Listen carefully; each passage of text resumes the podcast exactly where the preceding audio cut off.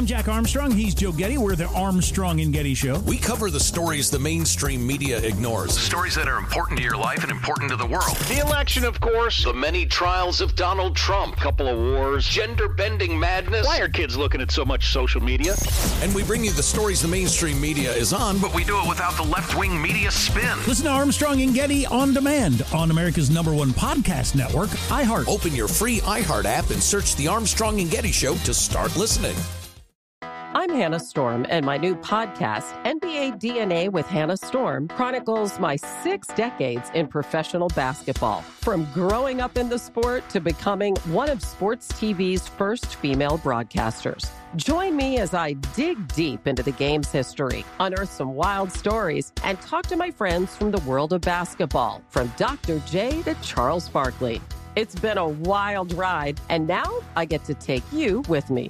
Listen to NBA DNA with Hannah Storm on the iHeartRadio app, Apple Podcasts, or wherever you get your podcasts. More Than a Movie is back with season two. I'm your host, Alex Fumero, and each week I'm going to talk to the people behind your favorite movies. From The Godfather, Andy Garcia, He has the smarts of Vito, the temper of Sonny, the warmth of Fredo, and the coldness of Michael. To the legend behind La Bamba, Lou Diamond Phillips. When I walked in, I didn't think I had a shot at Richie because John Stamos' picture was already up on the wall. Listen to More Than a Movie on the iHeartRadio app, Apple Podcasts, or wherever you get your podcasts. Hey, I'm Jay Shetty, and I'm the host of the On Purpose podcast. This week, I talked to Orlando Bloom in a rare interview where we went deep into how to get comfortable with fear and how to change the guilt and shame thought pattern. People say, What are you afraid of? Right? I'm afraid of fear because it's like I want to confront anything in my life that feels challenging on those levels. Listen to On Purpose with Jay Shetty on the iHeartRadio app, Apple Podcast, or wherever you get your podcasts. On the Jordan Harbinger Show, you'll hear amazing stories from people that have lived them, from spies to CEOs, even an undercover agent who infiltrated the Gambino crime family. You're about to hear a preview of the Jordan Harbinger Show with Jack Garcia, who did just that. My career was 24 out of 26 years was solely dedicated working undercover. Now I walk in, I'm in the bar. Now there's a barmaid there, good looking young lady. She's serving me drink. Hey, what would you like? I usually my drink was give me a Ketel One martini, three olives, glass of water on the side. I finish the drink, the guys come in, I'm gonna go, go in my pocket, take out the big wad of money, bam, I give her a hundred dollars. If you're with the mob, I say, hey Jordan, you're on record with us. That means we protect you. Nobody could shake you down. We could shake you down, but you're on record with us. For more on how Jack became so trusted in the highest levels of the Gambino organization, check out episode 392 of The Jordan Harbinger Show.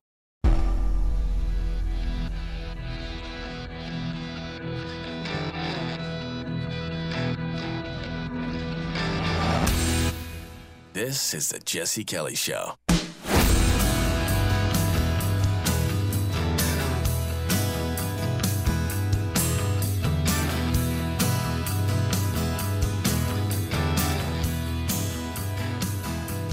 I want you to imagine something. You have your door kicked in. Your husband is dead. It's you and your two kids. The soldiers storm into your home, grab you by the hair, drag you out of the home, drag your children out of the home. Your children who are screaming, Mom, Mom, help, help. You can hear them. You can see them. They're crying. They're screaming. They're scared. You're scared. These soldiers drag you over to a pole, a big, thick wooden pole.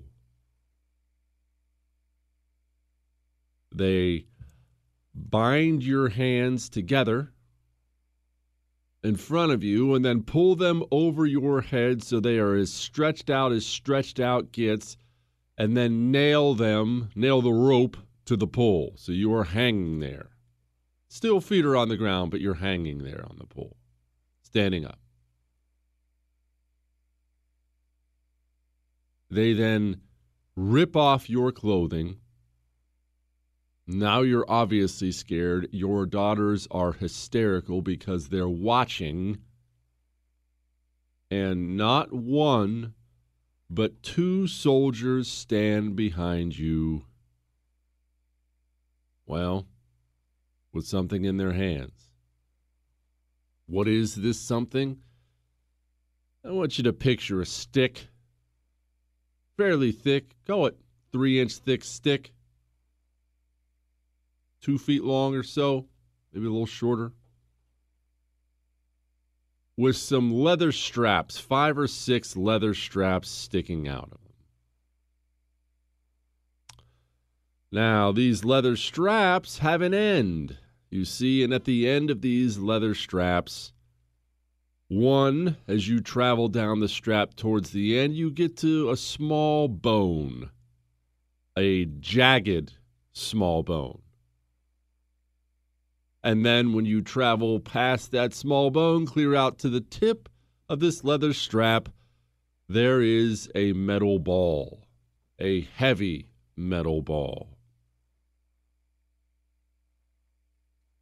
These Romans then began taking turns, one at a time. One hits you with this, the other hits you with this.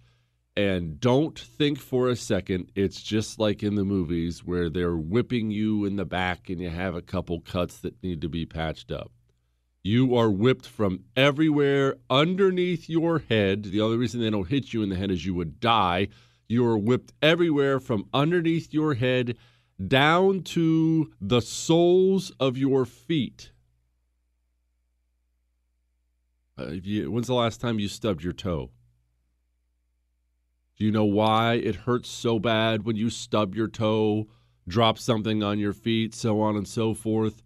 It hurts so bad because that's where all your nerve endings are in the bottom of your feet. Some countries to this day will use that exclusively as a form of torture. They'll just take your shoes and socks off and whack you in the bottom of your feet with a pole. Romans, well, they would flog you,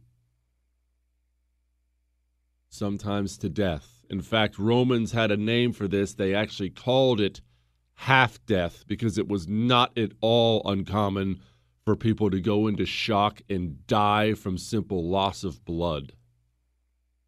Permanent disfigurement because on occasion they would swing wild and take out an eyeball. Jesus Christ, our own Lord and Savior. Why do you think he fell while carrying his cross up there? Because he had just been flogged. Now, you were just flogged. They finally stopped hitting you. You were grateful to have a moment of relief from the pain. You are wounded severely. You are bleeding badly. And then you turn around and see them walking towards your daughters, who are 10 and 12 years old. Hang on, we'll get back to that in a minute. Let's talk about ancient Rome for a moment, although today's story is not a Roman story. We have to do a brief amount of setup there. Let's touch on my favorite historical figure by a mile, Julius Caesar, briefly. Julius Caesar, again, probably the most talented man who's ever walked the planet, a genius at everything. He wasn't one of these guys who did something pretty well and that pretty well, kind of a jack of all trades. He was the best at everything. They say he could dictate and write multiple letters to different people at the same time. He was a poet. He was possibly the greatest military general ever. He was just an incredible human being. But that comes with consequences too, because here's what happened with Julius Caesar. When he was done slapping around Gaul, at one point he takes a look over at this island. No, it was not Great Britain at the time, but he looks across the English Channel and he sees this island. And he gets real curious, so he builds himself a quaint little fleet, which, because it's Julius Caesar, of course, he built it in like five minutes. The guy builds faster than modern day people do, builds himself a fleet, sails over there, takes a look around, doesn't mind it, but doesn't have time to stay. You know what, Britain? Maybe I'll see you again one day. Takes off, goes back home. Why does that matter? Well, it matters for a couple different reasons. One, Julius Caesar was infamous about chronicling everything he did. He, like many generals today and then and before then, they practically walk around with their own publicists. They just do. They keep their diaries. They have people keep diaries for them. Hey, hey, take a, take this picture. Make sure you get a selfie of me in front of these dead Gauls. So Julius Caesar takes the information about Britain back to Rome. It's not as if Rome didn't know it was there. But once Julius Caesar sets his eyes on it, well, it's a little more resource rich. Julius Caesar rises to power. You know the story. It's not a Caesar story anyway, and essentially takes Rome from being a country run by the Senate to a country run by a king a Caesar, whatever you want to call him. He's a king. Well, here's the problem with that. I have often said I don't necessarily know that monarchy is bad, but that's really easy for me to say because I've never lived under a monarch. I know this under a great monarch, life is good. History shows that time and time again. The problem is, once you're under a bad one, you live in hell. You see, Julius Caesar can be Caesar. He can be a king. But I don't know that there's ever been another human being with the capabilities of Julius Caesar. So, what are the chances your next Roman monarch are going to have the capabilities of Julius Caesar? That's the real danger. Julius Caesar was great, did fine, made some mistakes it kind of went downhill from there.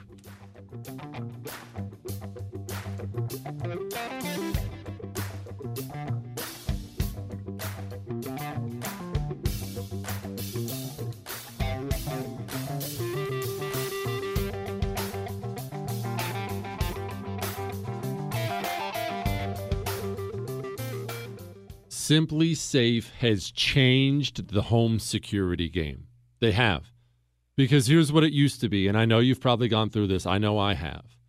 You call a couple of these companies, you get upsold by a million different. Well, you definitely need this and you definitely need that. You better have this camera. Oh, if you have that, you better buy five more cameras.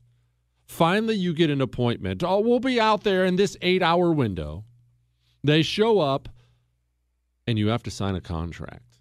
That might be the part that drives me crazy the most. A contract? Why do I have to sign a contract? If you're providing a great service for me, then why would you be worried about locking me into a contract? Well, it turns out they should have been worried because a company like SimpliSafe came along. No contracts, starts at 15 bucks a month with no upsell. Go to simplisafe.com slash Jesse. That's simplisafe.com slash Jesse. Jesse Kelly returns next.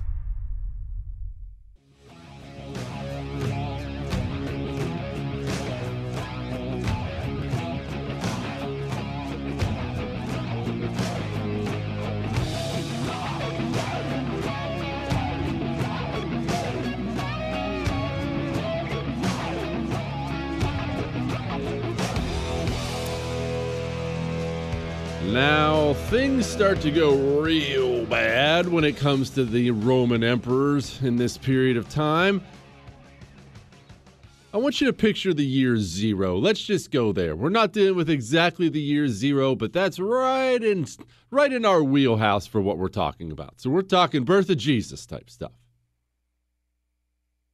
You eventually get to an emperor by the name of Caligula. And it's not a Caligula story, so I'm not going to elaborate on that. You know the rampant perversion, the abuse of everybody, including senators, senators' wives, senators' wives in front of senators, and then bragging about what just happened with the senators' wives to the senator. That's how you stack up enemies. It also involves making fun of one of your bodyguards for his high voice. His high voice he got when he got an axe to the groin as a warrior when he was younger. That bodyguard may eventually organize a group of assassins to stab you to death. Well, Caligula is gone now. And we are in the era of the Praetorian Guard. What is the Praetorian Guard? Picture the Roman version of the Secret Service if the Secret Service was full of a bunch of evil jerks because the Praetorian Guard, as we've talked about before, they ran Rome for a while. They figured out they were the only ones with the swords in the city, and they were. No one else was allowed to have anything. So they did whatever they wanted. They started killing emperors.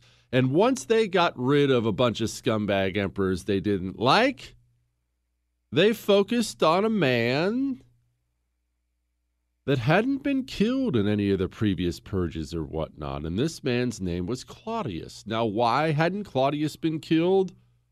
Because he was half deaf. I think I'm pretty sure he spoke with a stutter.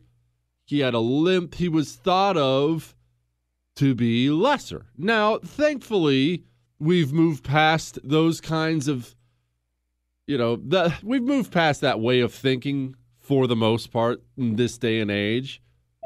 Now, when I say move past, I don't mean we don't see somebody and think about it. You think about it. You, you don't admit it or talk about it, but you think about it. But in the Roman era, you would have thought of that person as quite frankly lesser. That's not that's not an equal. He's not equal to me. Didn't you hear him stutter?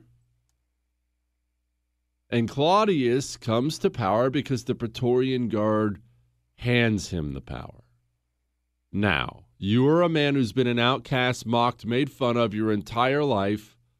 When they found him and made him king, he was hiding, shaking with fear because he thought he was about to be killed too. Talk about working out all right for you, by the way. Oh, please don't kill me. Oh, we would never kill you, Caesar. Congratulations. Well, you make that guy emperor, and that guy is going to probably have something to prove, isn't he? And he most certainly did. Have you ever seen pictures of that amazing Roman aqueduct? He built one of the four of them. I think it was called Aqua Claudii or something like that. But the Roman aqueduct, if you don't know about it, look it up. It is the most incredible feat, maybe the most incredible engineering feat I think of all time. And he also decides I need to cement my power, I need to build my popularity up a lot. You know where we really haven't conquered yet? Great Britain is just kind of sitting there. How tough could it be? And they marched the Roman legions into Britain with mixed results.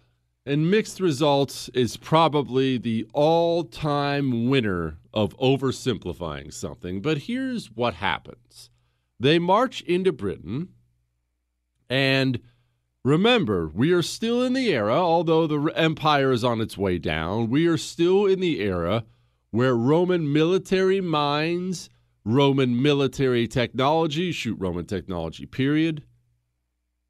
Romans I don't know what you how do you want to put it, morale, mentality is superior to virtually everyone else's on earth. Roman legions win. A Roman legion is highly, highly organized, heavily armored. They have been taking on Celtic like barbarian tribes for a long time which should be obvious to everyone at this point because guess where they marched to get to Britain? Right through France, Gaul at their time, a place that had been formerly occupied by Celtic tribes. Now all pay homage to Caesar. They get into Britain.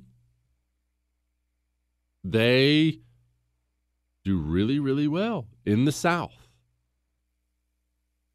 They do well for a couple different reasons. One, and this is the biggest one, they always had Roman legions right there slapping around anybody who resisted too hard. But two, Rome knew how to settle a place. And here's how they wanted to settle Great Britain. Rome wanted to settle Britain peacefully, and contrary to all the things you've heard and all the things you think about them, while Romans were famously violent and conquerors, I'm not going to act like they're a bunch of peace loving people. They did not always want to go in and kill every man, woman, and child, and this is Rome now. Oftentimes, especially with a place like Britain, they really just wanted you to come along, pay your taxes. We'll move some Romans up here. Let's let's get along. I mean, you're going to do what I say, don't get me wrong, but let's get along. You can have your freedom as long as you don't do anything I say you're not allowed to do. that kind of thing. And understand that when you're that far away, well, I mean, look at a map. Pull up your map right now. Look at a map of Google. Just look up Google Maps from Italy down where Rome is up to Great Britain. Now, I want you to imagine that on horseback or ships.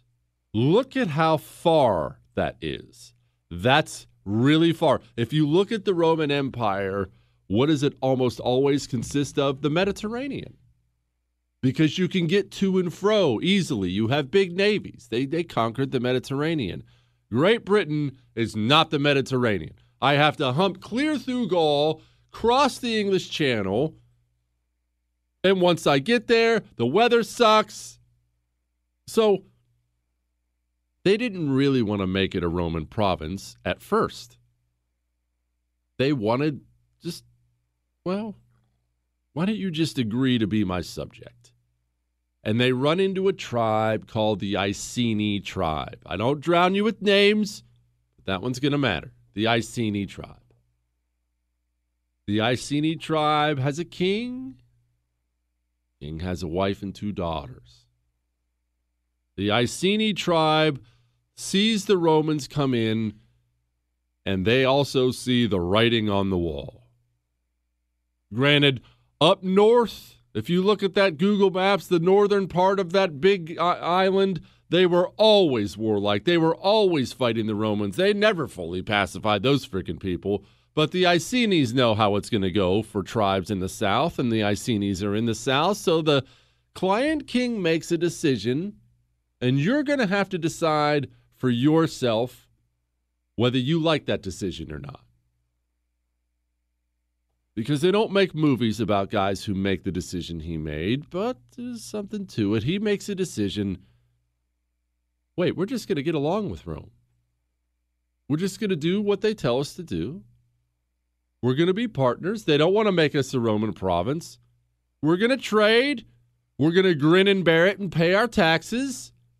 And we're going to kind of get along. Now, they don't make movies about that. But is it bad? Hang on.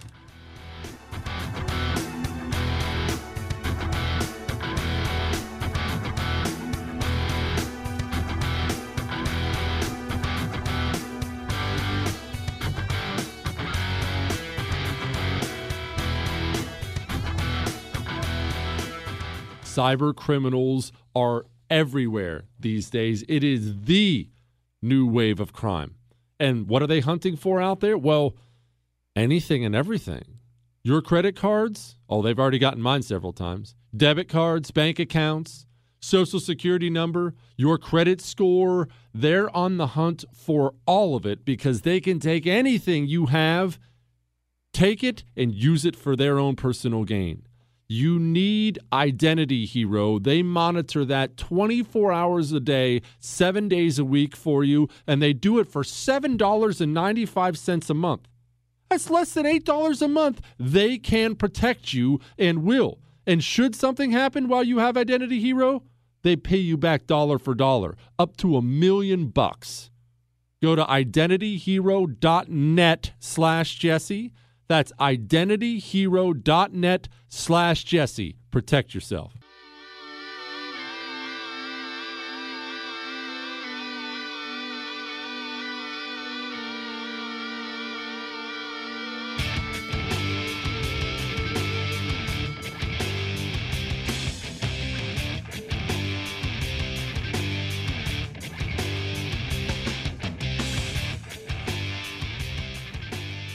Now, it should be noted that Britain at this time was not a country, not by any stretch of the imagination. They were a million different tribes. And many of these tribes were still warring with the Romans. Some had allied with the Romans, but the Iceni and the Romans really did get along pretty stinking well. The Romans brought some things to the table. Remember that when they colonized you. And Britain had lots of things Romans wanted. One, salt. We've talked about this briefly before, but I cannot possibly put into words how salt was valued in this time. Salt's ability to preserve things, because this is pre refrigeration, which I'm shocked the Romans didn't invent that too, which is pre refrigeration, was everything. Everything. Salt was more than, it wasn't some spice. It wasn't some nicety. You had to have it if you were a major country. And if you were an army, you almost definitely had to have it to try to preserve food as you're moving to and fro. You just it, it was critical, huge for the world economy, not just Rome's. And Britain had a ton of it. And get this, another thing the Romans loved about Britain, specifically the Iceni tribe, oysters. They were supposed to have the best oysters in the entire empire. And Romans were fanatical about food. Isn't that funny? How incredible, as much as I make fun of them, how incredible Italians are today at eating. I mean, how many Italian restaurants do you have in a 50 mile radius to you? These people can eat, man. Let's be let's be honest here. They can eat. Well, they get it honestly because the Romans imported foods from everywhere. And the the king of the Iceni tribe gets along really, really, really well with Rome. Except there's a problem with this king. And that problem is he dies. Why is that a big deal? Well, here's why it's a big deal. Rome didn't always, especially when they're dealing with a client kingdom, Rome didn't always view the deal they had as being with the kingdom. They viewed the deal they had as being with the king. King is gone, and this is not Rome, this is Britain. And so we are about to run into a big, big problem. The king dies. His wife is named somebody you may have heard of, maybe not. His wife is named Boudica. Boudica is now in charge of the kingdom. This does not pass on to a male. Boudica is in charge. We now have Emperor Nero, although he doesn't matter to the story. But the king, when he died, the Iceni king, when he died, was so interested in keeping Rome as a partner and a friend. Once he was dead, he left half of his kingdom to the Romans and the other half to his family. Right? This is a man who tried to do it all right. But back to the question I asked a little earlier before we get to Boudica. We rip on kings like this, or we don't make movies about kings like this, and we sneer about them for coming along with the Romans. But do you know what they were doing to everybody who resisted? And here are the Iceni people with Roman protection, with Roman roads. You take roads for granted. I take roads for granted. Real, actual roads were not a thing for much of the world over much of history. They just were not a thing. Rome brings advantages, and his people didn't get slaughtered. However, 2020 hindsight being what it is, maybe he didn't make the right decision because when he died and his wife took over the Iceni tribe, Iceni kingdom, they were a tribe is not the right way to put it. They were a huge, wealthy, powerful tribe. His wife takes over. Well, that's going to be a problem because Rome Rome did not like female leaders. Couple different reasons for this. You see, almost all of history now is told from this white guilt perspective or man guilt perspective. And so they have to twist every part of history around, even history that's tried to, even history that's presented to you, you know, as just a matter of fact, it's all twisted up now. And what I mean by that is you hear endlessly about how how everything was chauvinistic back in the day and women were treated like cattle and these women were treated like slaves and women were treated horribly. That is completely not true. In many places it was, but even in even in America before women had the right to vote. And you'll hear all these nasty, hideous feminists today. Ah, we were oppressed. Women were treasured, have been treasured throughout societies, throughout the history of mankind. Yes, there are a million and one examples of women being abused on an individual level and sometimes on a society level, but that is not the norm throughout history. Women were these poor, beaten down, down. They were treated less than the family parakeet. That's a that's that's a bunch of crap. It's not true. And in Rome, it was very much a male dominated society. There's no question about it. Probably more chauvinistic than the average society. But it wasn't that they hated women. They didn't think women were necessarily capable of doing it. And because of a previous history with a young lady you may have heard of by the name of Cleopatra, who practically ripped the Roman Empire in two, although you can't really blame it all on her, but they did. They thought female leaders, because of Cleopatra, were treacherous, and this would end really poorly. They simply didn't acknowledge them. There were there weren't client kingdoms other under Rome who had female leaders. Only in Britain that was the norm. There were female leaders all over the place. They didn't they didn't care. Rome cared. Rome cared a lot. Rome looked at this situation and said, you know what? This whole client kingdom thing, that was with the last guy. He's dead now. You're just going to go ahead and be Rome now. And they went about it in a way that was heavy handed, to put it mildly, flat out barbaric, idiotic, savage. Bar- I don't know what word you want to put on it. But that story I told you in the beginning, they did that to Boudica, the head of the Iceni tribe. They strung her up to that pole and they flogged her nearly to death. And then her daughters, at the age of 10 and 12, in front of everybody, including the tribe, they had their way with her daughters. Well, this is not a shrinking violet of a woman. From what we're told, she was huge. I don't I don't mean fat, I mean tall. Tall and red-haired and fierce.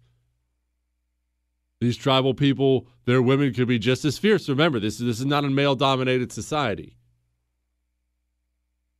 Soon, the 20,000 Roman legions, legionnaires, the 20,000 Roman troops in Britain found themselves facing 200,000 Britons led by one very, very angry, vengeful Briton queen. Hang on.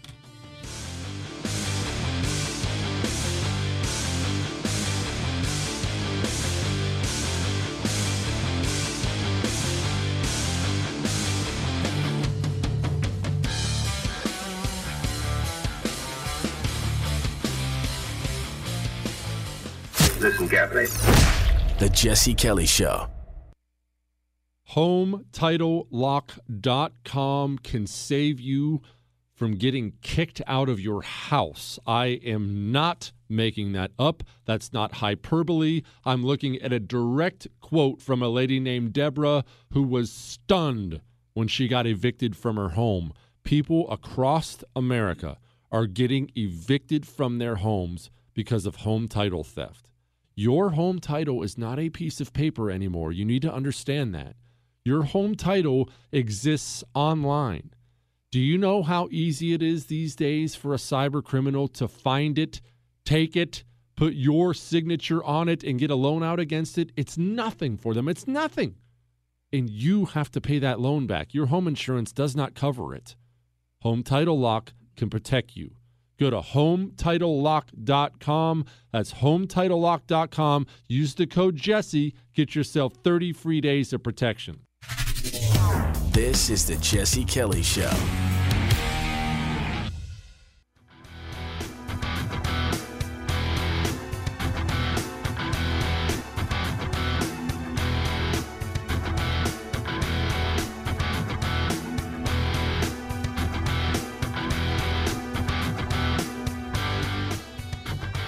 These Britons are angry. Their queen is angry. They're angry about the taxation. They're angry about what was done to their queen, what was done to her daughters.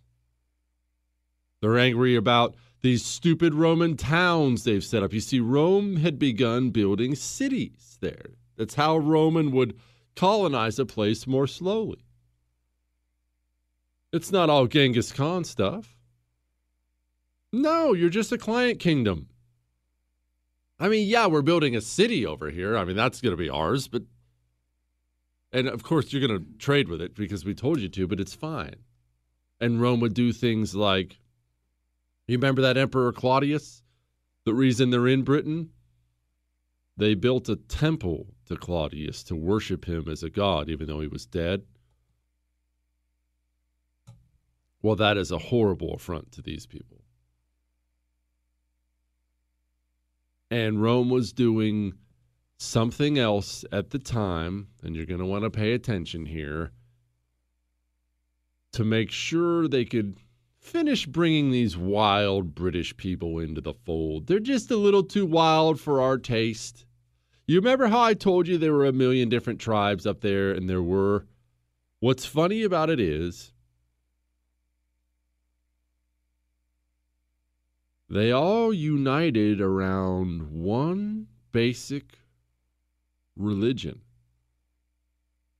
And if you've ever seen the King Arthur movies, you'll have some idea of what I'm talking about. But they had holy men called druids.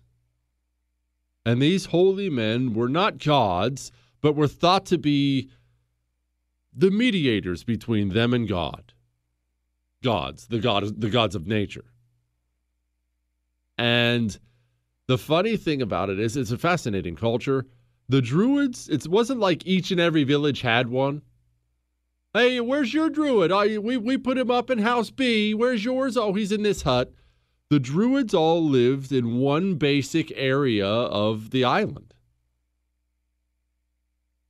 The Roman legions, when Boudicca chose to rise up and slaughter them all, most of the Roman legions were up killing all the druids.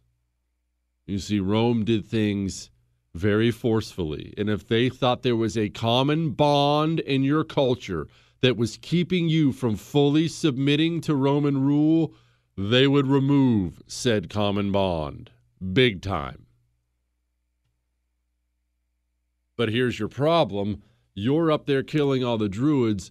Now you've made them even angrier. Now your 20,000 Roman troops is only about four or five left because the rest are up there killing the Druids, and you have 200,000 angry Britons coming your way, and she does. But here's what's funny about the historical story of Boudica, and I'm not going to go on and on about it forever. She doesn't actually win any big battles. She takes the Roman capital, but they had emptied the Roman capital, and it wasn't even walled. She then sends some men to ambush a tiny, tiny, tiny Roman legion. They had them outnumbered like 40 to 1, and she won. But this was not any kind of a major engagement at all. She won. She marches then on another Roman city.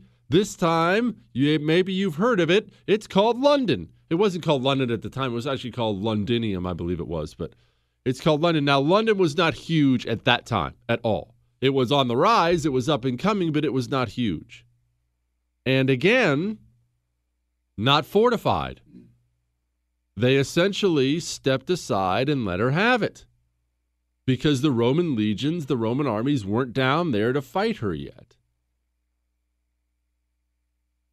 But here's the problem for Boudica. She is fighting for a cause you and I can appreciate, right? Revenge, freedom. I mean, these are these are causes they do make movies about. And I'm sure they've made movies about Boudica. I've never looked into it. That's a cause you can get behind. But she's at this point in time starting to really, really, really feel like she's got these Romans licked. And this has been pretty easy.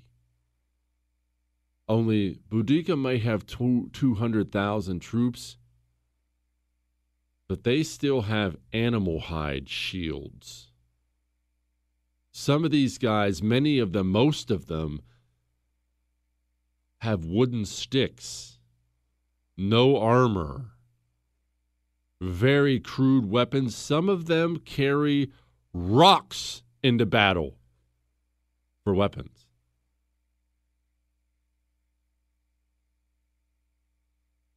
The Roman legions are coming, and the Roman legions are not carrying rocks, and they're not carrying sticks. They have thick shields, thick armor. But they only have 12,000 dudes left. Hang on.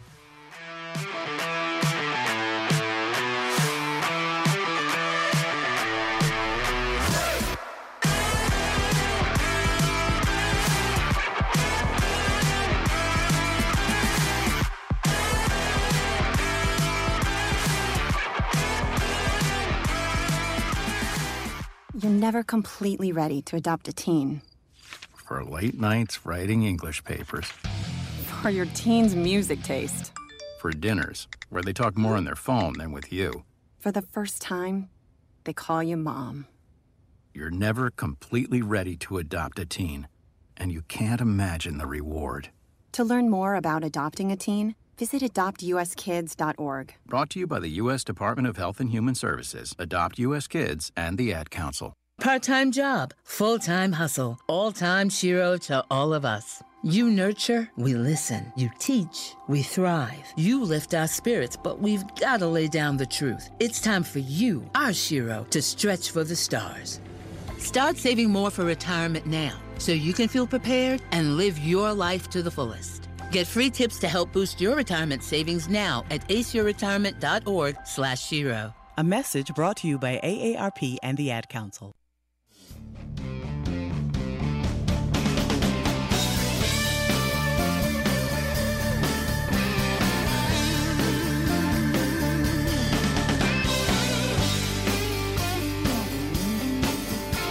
As the great Napoleon said, quantity has a quality all its own.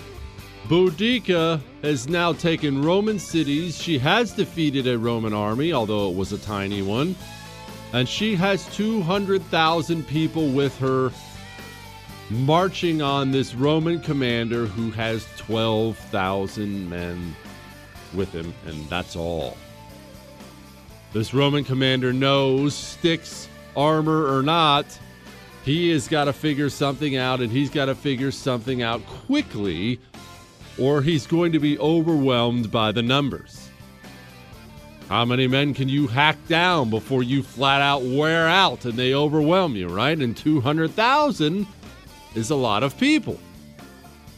But this Roman commander has a fascinating plan. Absolutely fascinating. We are about to talk about one of the great military achievements of all time. Maybe the greatest. Hang on.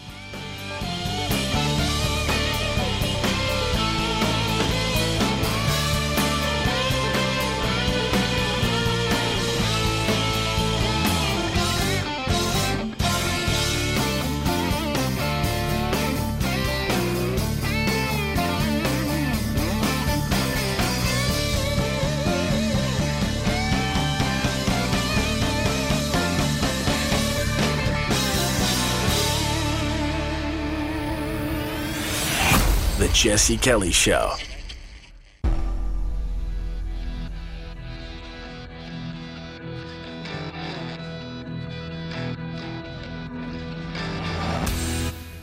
This is the Jesse Kelly Show.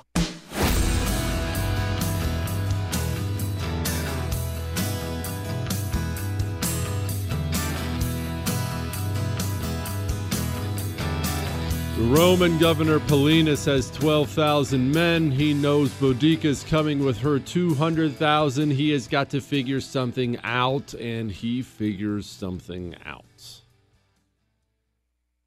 Rome was outstanding at picking its own battlefield.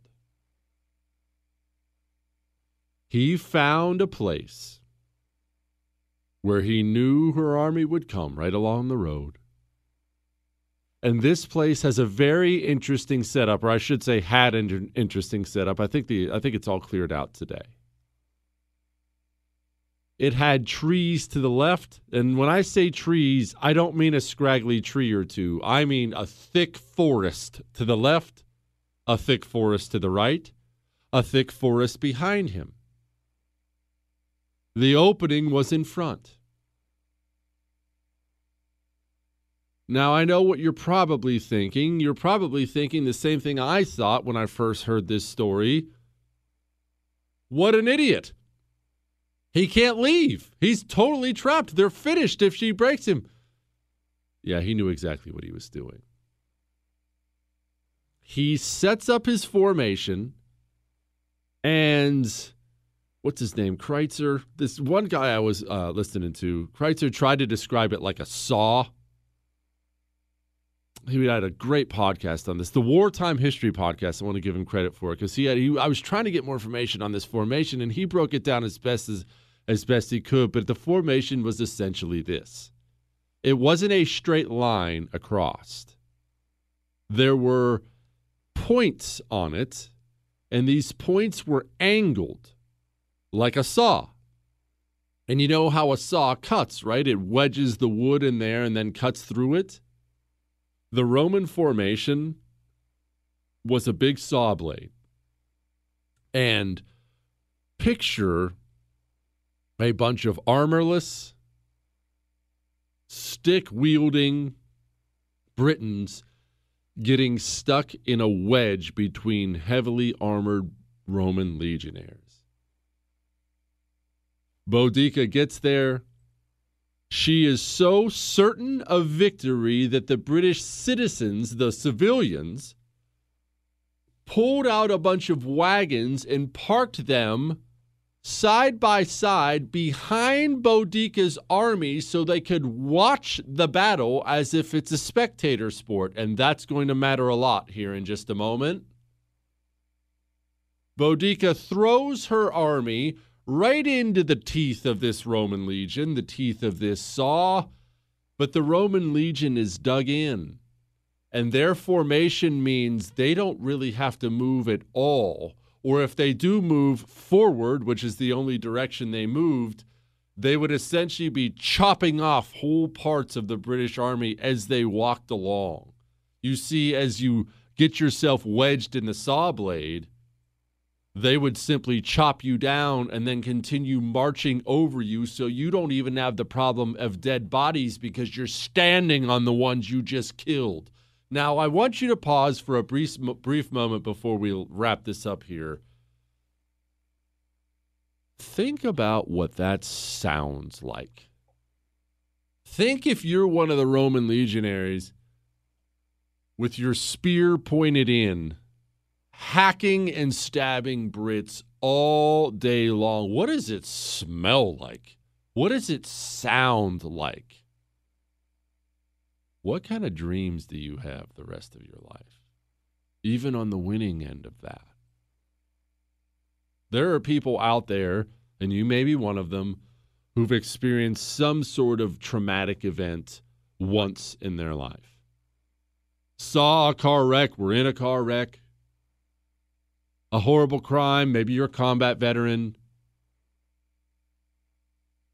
Imagine an entire day of hacking through 200,000 people with swords and spears. What that looks and sounds like. Imagine the screams. Eventually, this British army turns around and they run the other direction, only they don't get very far because the idiots had already set up the wagon train in a line behind them. They boxed themselves in with the wall and got chopped to bits. In case you're wondering about what happened to Boudica, they don't know. She just kind of went away. There are a lot of people who say she got poisoned, but like they can't confirm that. She poisoned herself, I should say. But her entire army wiped out. Her dead. Daughters dead. Rome now in complete control. Now, what happened? Here's what happened.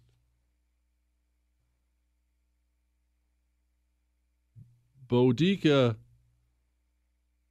she had a couple nice wins early on. And because she had a couple nice wins early on, she got the impression that she was a warrior queen. And that's how she's presented in all the history books now. You know, because everything has to be that I am woman, hear me roar crap. Oh, look at this great. Look, if she was, I would tell you. I don't care. She didn't do anything special. Nothing. Nothing. I mean, militarily, I'm saying. No, no indictment of her as a wife or mother or whatever else. Militarily, she did nothing special at all. But I guess to defend the historians of today who try to do that warrior queen thing, she sure thought she was too. Oh, look at this. I beat a Roman city. Oh, I got another Roman city. Oh, look at this. We beat a little Roman legion. Bring it on, Paulinus. Bring down your 12,000 men. Things change. Your audience changes. Your opponent changes and can change on a dime. And if you're not used to it, if you've been playing Warrior Queen, you're going to get exposed the minute you step across the field from a man who knows what he's doing. We have this guy in Austin, Texas, who got himself shot. This Antifa protester approaches a vehicle in Austin. He approaches a vehicle with an AK 47 in hand and he's brandishing the weapon. I don't know the details yet because they're all over the place. There are people saying he shot. There are people who are, who are saying he shot at least five times. There are people saying he didn't shoot at all. And let me tell you from the bottom of my heart, that doesn't matter even a little bit.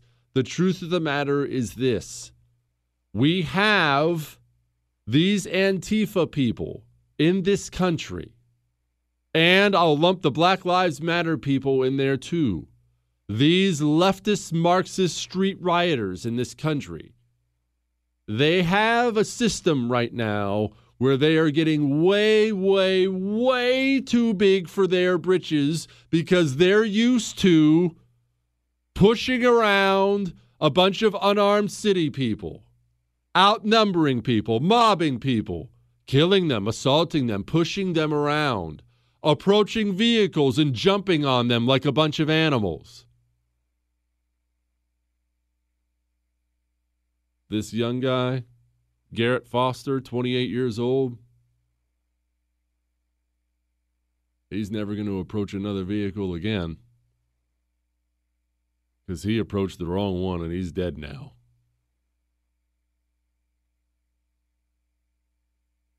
These college based Antifa Black Lives Matter losers who have all been, they spent all their time wearing their Che t shirts, reading about Lenin. Hang on.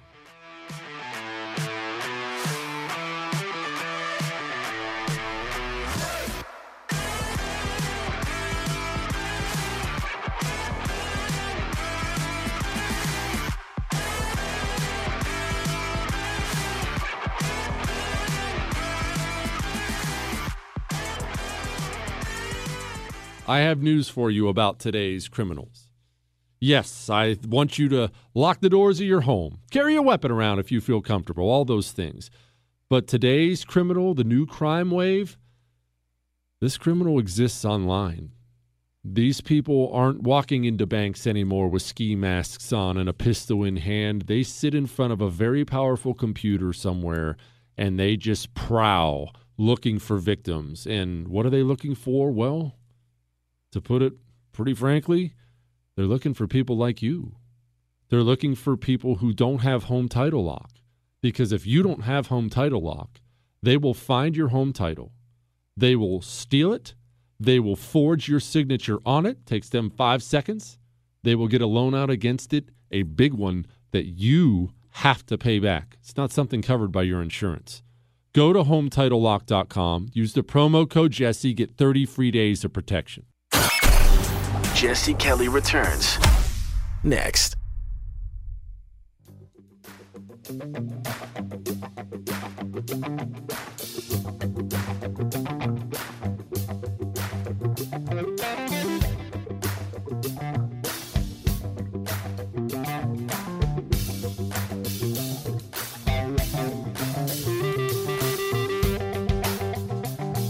There are revolutionaries, and then there are people who play revolutionary. And the problem is, those worlds can merge on you really, really fast. When you deal with somebody like Che, and we'll do a show on that murderous psychopath once, but even, even Castro, to their credit, I'm actually not insulting them right now.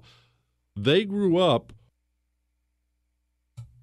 They grew up fighting they grew up with weapons in their hands. They grew up murdering people. They grew up in battles. And all these Antifa, Black Lives Matter losers in the streets, they grew up listening to their Marxist college professors talk about Che. And then they start to sow their wild oats a little bit, and they like to get out there. And I, I hey, I'm going to go down. To, you know what? I'm going to go down to the block party with my 20 or 30 Antifa buddies, and we're going to put on masks and we're going to yell at the cops.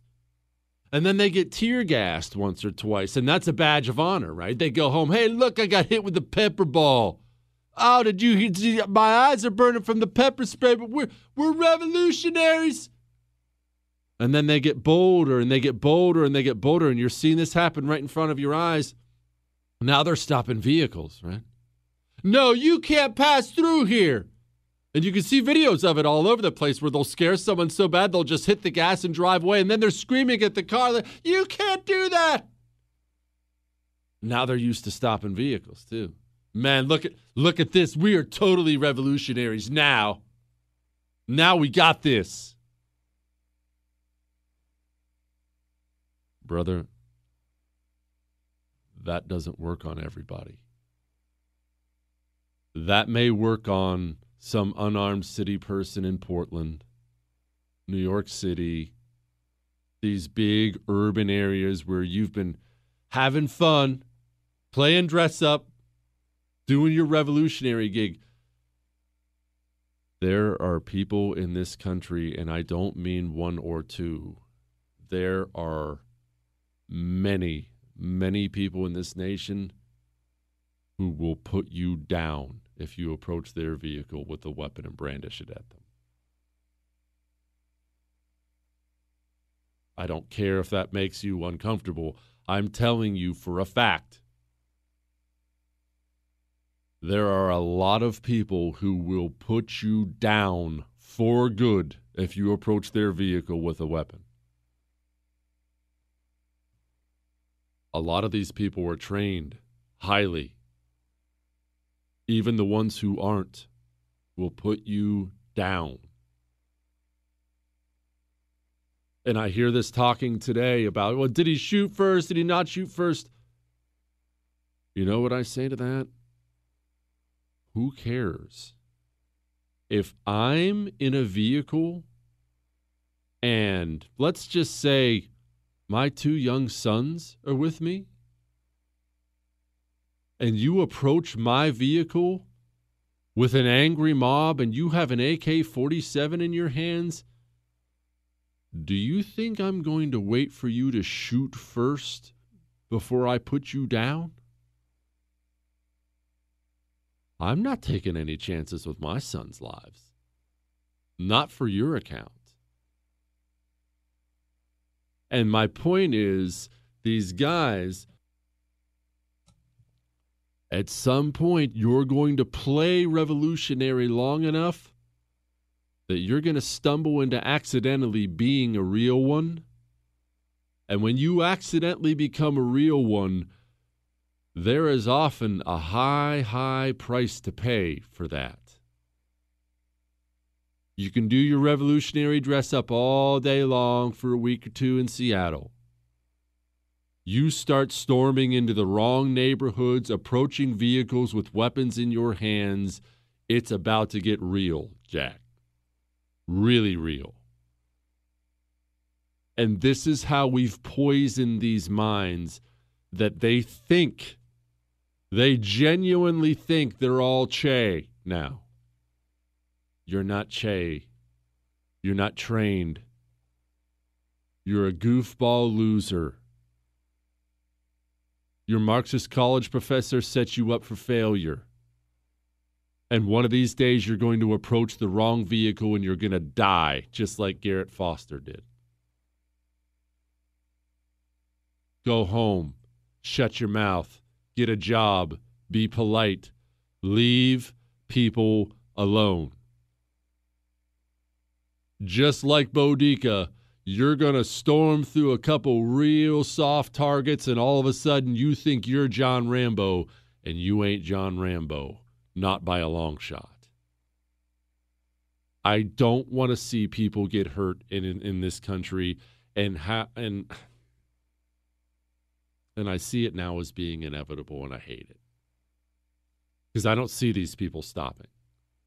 Once you get a little taste of that, I'm a I'm a big dog, I'm a tough dude. Once you get a little taste of that, that is a powerful, powerful, powerful drug that people have succumbed to many times in the past. It's intoxicating when you're out there with your friends, pushing people around, throwing things at the cops. Look how strong we are. And you're going to get way hooked on that drug, and they're going to push it too far. Garrett Foster, mark my words, is not the last casualty on the left side in this little culture war we're having right now. I wish he was. I don't want there to be any more casualties at all, period. End of story. But he's not going to be. Because nobody, nobody, nobody's ready for it. You're not ready for it. You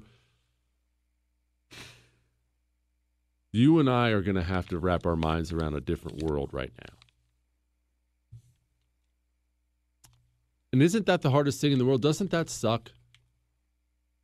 I mean, there, there's a part of me, the sick part of me, thinks to thinks to myself, "Well, so what? We're living through history. It's kind of cool."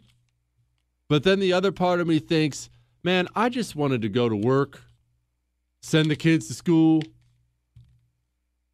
hang out with the neighbors, couple beers, throw some horseshoes, church on Sunday. You know that that suburbia life? I just wanted to just do that. And I don't know that we're going to be able to. I don't. I think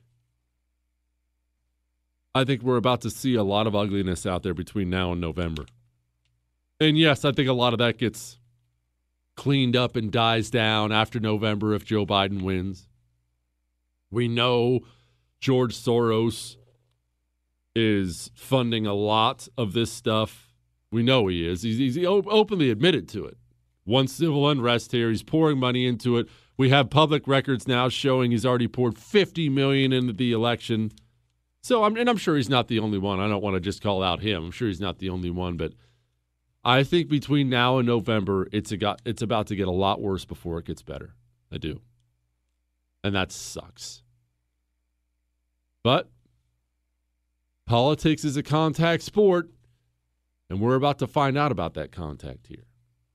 I just think there are far too many people in this country who've gotten way, way too used to going out with their buddies at some little socialist revolution protest and doing as they please. You can't do that to people in lots of this country, in large parts of this country. Buddy, I already told you what's going to happen if you approach my car. I have friends of mine, they make it look like I'm unarmed. Hang on.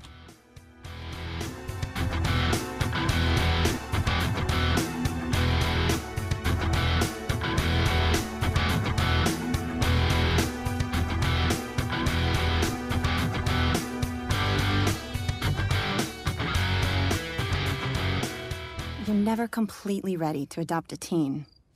For late nights writing English papers, For your teen's music taste. for dinners where they talk more on their phone than with you. For the first time, they call you mom. You're never completely ready to adopt a teen, and you can't imagine the reward. To learn more about adopting a teen, visit adoptuskids.org. Brought to you by the U.S. Department of Health and Human Services, Adopt U.S. Kids, and the Ad Council. Part time job, full time hustle, all time Shero to all of us. You nurture, we listen. You teach, we thrive. You lift our spirits, but we've got to lay down the truth. It's time for you, our Shero, to stretch for the stars. Start saving more for retirement now so you can feel prepared and live your life to the fullest. Get free tips to help boost your retirement savings now at aceyourretirement.org slash Shero. A message brought to you by AARP and the Ad Council.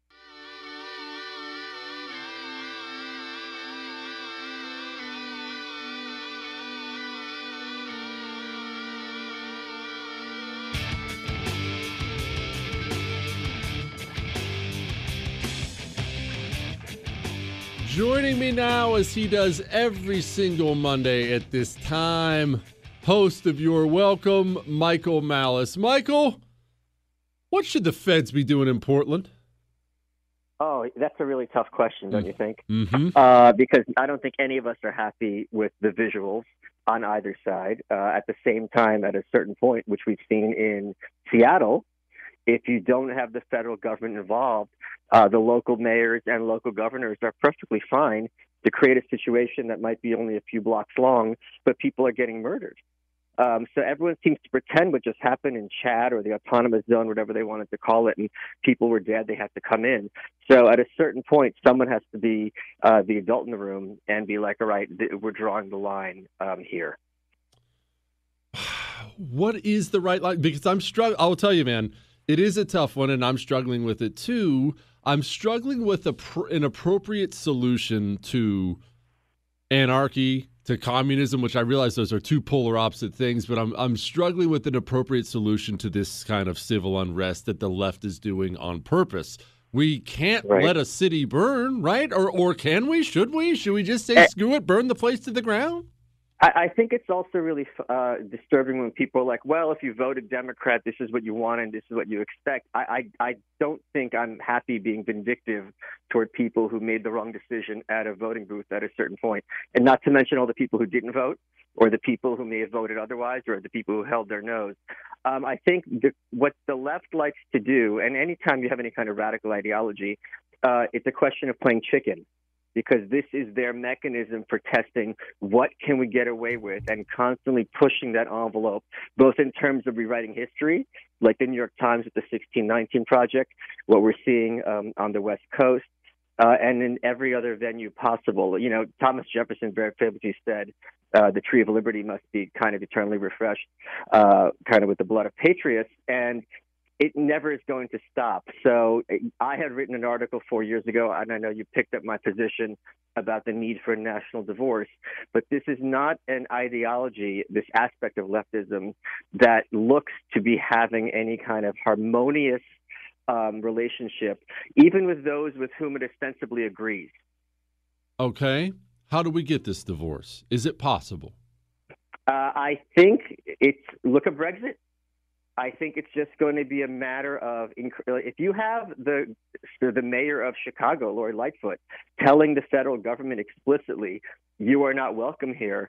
This is exactly uh, uh, this is exactly the kind of thing that led up to uh, the Civil War, where you had various states saying we do not recognize federal authority. Now, obviously, that was about slavery and other issues, but legally, uh, the principle is the same. Does the federal government have the right to supersede state and local authorities? And if they are saying now at this point that it's going to become acceptable that they're not, well, it's also going to become a thing. Maybe some red states aren't going to be allowing the ATF agents to be conducting their raids. I mean, uh, and that's at a certain point, it, it, are people going to be able to be willing to do this peacefully, relatively peacefully? And you and I, I'm sure, hope very much that the answer mm-hmm. to that mm-hmm. question would be yes.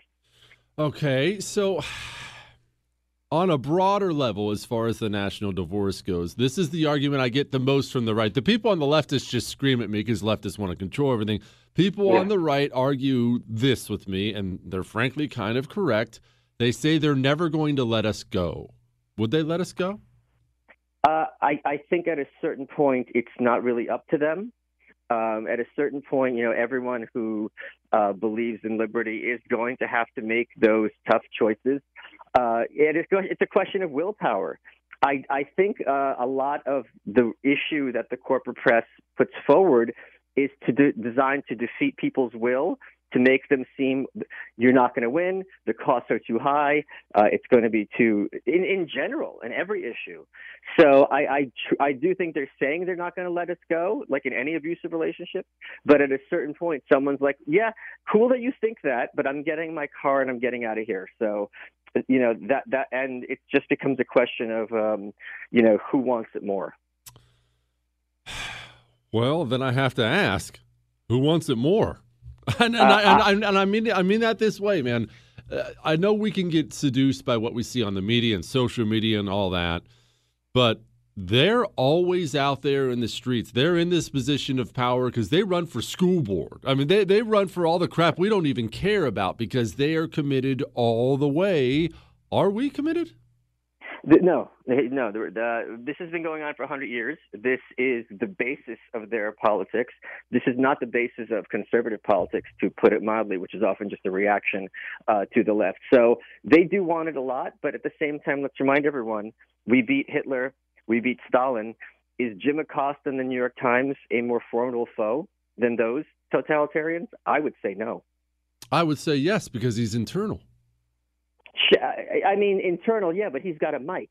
You know, they had uh, you know some of the biggest armies in the world, and they had no uh, fear. I mean, I, I do not think these types going to college who have been trained to be kind of the shock troops for aggressive militia are men of strong spine. Because um, you see very quickly, the second they encounter the police, they collapse. We see all these videos of these random journalists of these kids who like yell at the cop's face, and the second there's pushback, uh, it's like a souffle. So that is, if you look at those videos, you'll see. Okay, when it comes to who's going to blink first, I don't think it's these Antifa kids. Are you a souffle fan? I love them. I had a raspberry one one time, and it was fantastic. Well, I'm not surprised, Jesse, given what I know about you and your proclivities. you know what? That's not very nice. That's not. It's so funny you brought up that point though about them lacking a spine because actually that's been the theme of my show today. Is we have a bunch of guys larping as these revolutionaries, but they're not Che. They learned it all on a college campus. They are not ready for when the pushback does come. Right. I, I mean, they're they're very ad, they're much they're the same people who advocate you know against gun rights and if you want to come to a, a war and bring your bike locks, it's that's not going to end well for you. Okay, 10 years from now, 20 years from now, where are we as a country? Are we a country? Uh, I, I, I, I think it's going to be either a country that you and I would like a lot more, or it's going to be two different separate countries. We also have to keep in mind that social media is doing a very good job of having us intellectually self segregated because it encourages people both to have their ideology driven to the more extreme logical conclusion and also to separate out from those with whom we disagree and think more tribally and less more in a national level. So that uh, process is going to be speeding up as well. And I think there's no real historical precedent for that here in the States. Does social media absolutely rip the world apart, or do people, just because it's still relatively new technology, do people eventually figure out how to appropriately use it like they did all, all other new technology? You, I, social media is the best thing ever because instead of you being that one person at your school who thought the way you did and you could be marginalized and taught, uh, trained to be a freak, now you realize, wait a minute, there's a lot of us out there, but because we were geographically separated, we didn't know the others were out there, so we thought it was just us. And it allowed people who are uh, smaller in number but heavier in intellect to punch above their weight and create enormously positive social change. We wouldn't be having this conversation, Jesse, if it wasn't for social media. I trolled you and you had a great sense of humor about it. You knew who I was, and the rest is history. That is a good point. Look, I love it. I just find people, I find there are so many people who aren't mentally able to handle it appropriately, in my opinion. Oh yeah, I, I, and I talk a lot on social media about the need to block and create your own boundaries because there are a lot of people who go on there specifically for the purpose of spreading toxicity and aggression, and no one has a right to one iota of your time. And it's important for everyone listening to this to recognize that. Uh, block them, ignore them. You flush a toilet when you're done with it. Do not leave them hanging around your space. Amen. Michael Malice, host of Your Welcome. Thank you, my friend. Take care, brother. Be good. It's Medal of Honor Monday, ladies and gentlemen, and we have one that came in by request. Hang on one sec.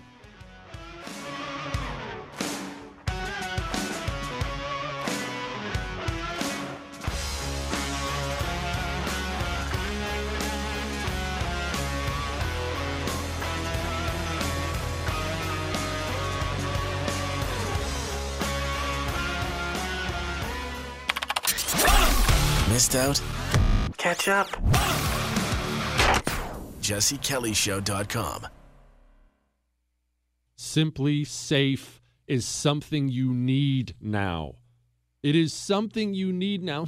You don't have to look hard to find some new crime being committed against somebody in their home. You need home security. And here's the good news the days of high prices, these tricky contracts that lock you in, bad customer support, pushy salesmen, those days are gone. SimpliSafe has taken away all that. Do you know that you can go online right now? Go to simplisafe.com slash Jesse. You pick out what you want. They ship it to you. You open the box, plug it in, and that's all.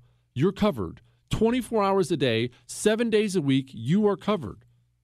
With emergency dispatch services, and this is the best part, you can get all that starting at $15 a month. Go to simplisafe.com slash Jesse. That's simplisafe.com slash Jesse. That gets you free shipping.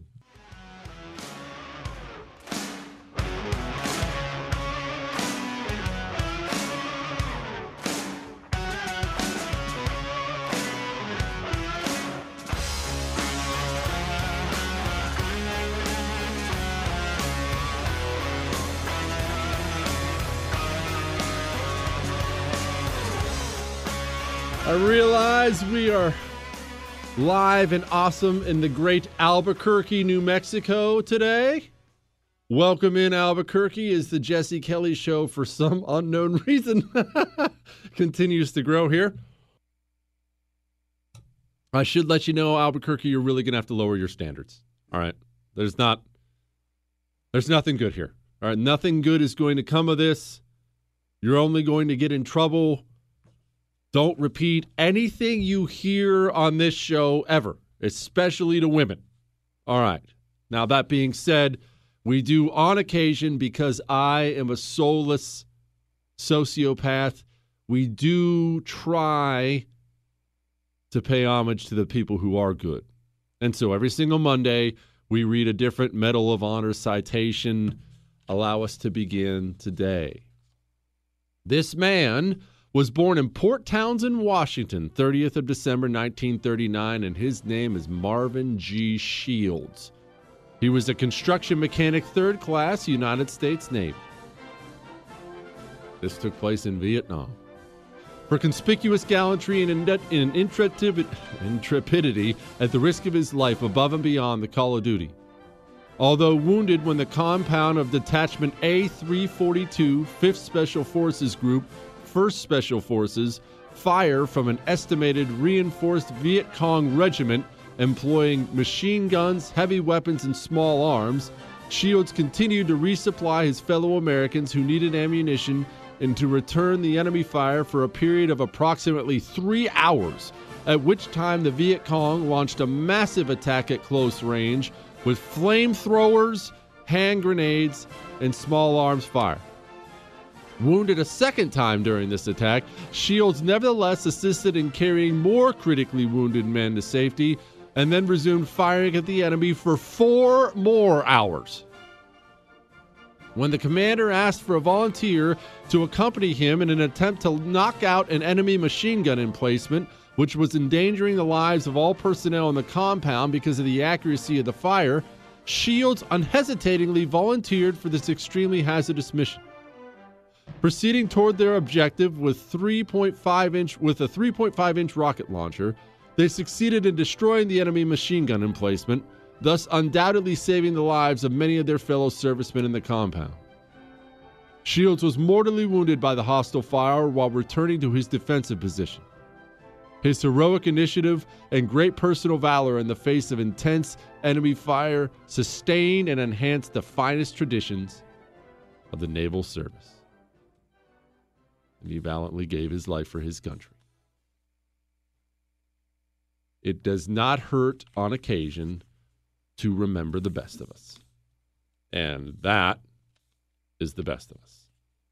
Now let's go back and talk about the worst of us. we have, look, uh, I'm looking at this headline. Mnuchin is optimistic as GOP set to introduce Senate coronavirus stimulus bill on Monday. That's from FoxNews.com.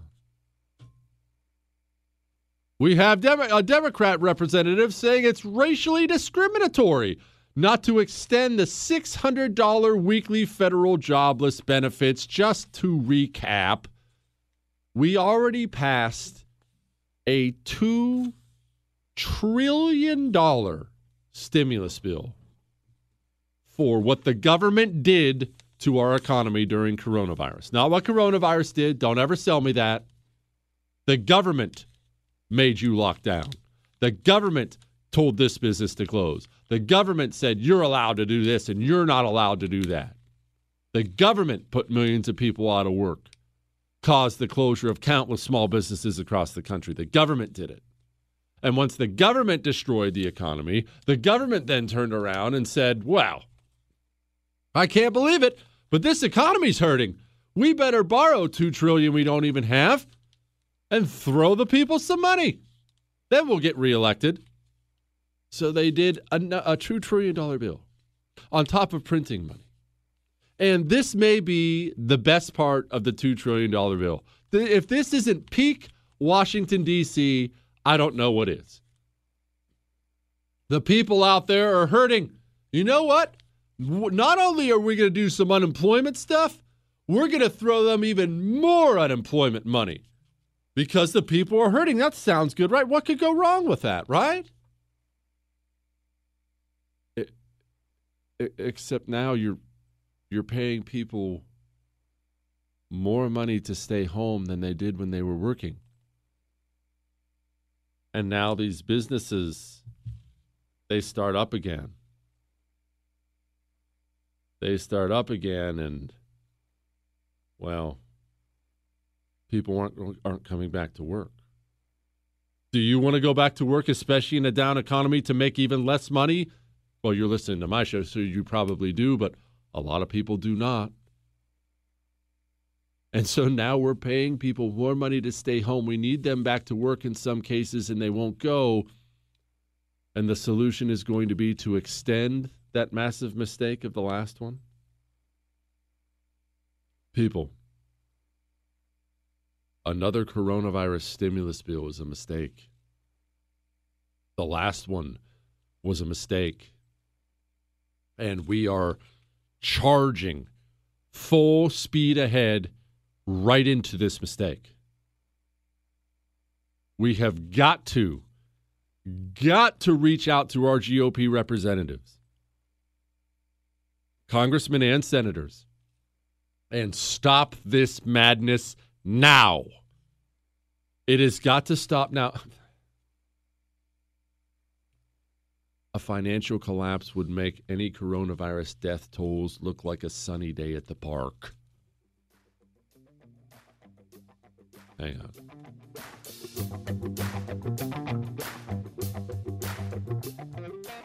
You need to start protecting your online information just as well as you protect the rest of you. I mean, do you do you put on a seatbelt? Do you lock your doors at night? Uh, yeah, you take all these basic steps. Why? Because you care about yourself, you care about your family, you care about your financial future. It's time to start adapting to a modern mindset. And the truth is, this day and age, people are online trying to get you. They're out there right now looking for your credit card number, your bank account, your social security number. They will financially wreck you unless you have identity theft protection. And guess what? You can get identity theft protection that's based right here in America. It's called Identity Hero. $7.95 a month. Go to identityhero.net slash Jesse. That's identityhero.net slash Jesse. Go protect your online info.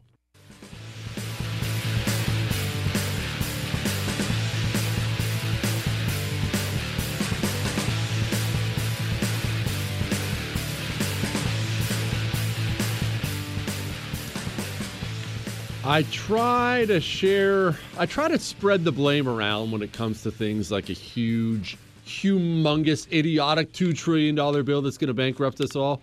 And they say 1 trillion, you know it's going to be more than 1 trillion. You know it is because the Democrats haven't even gotten involved yet. The GOP's bad enough, the Democrats are twice as bad. Those people are insane. So I try to spread the blame around. So we're going to spread some blame around. Let's point some figures, Chris. Everyone knows that's he- what? Everyone knows it's healthy.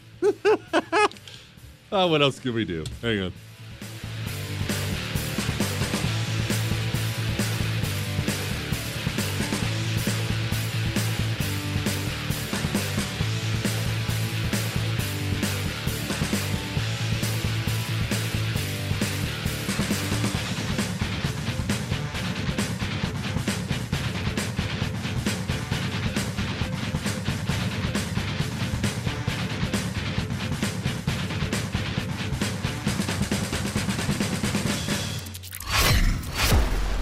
This is the Jesse Kelly Show.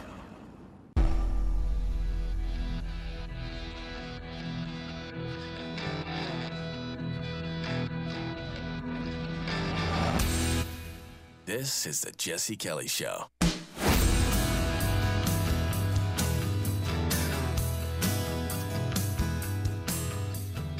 Jerry Nadler apparently said Portland violence is a myth.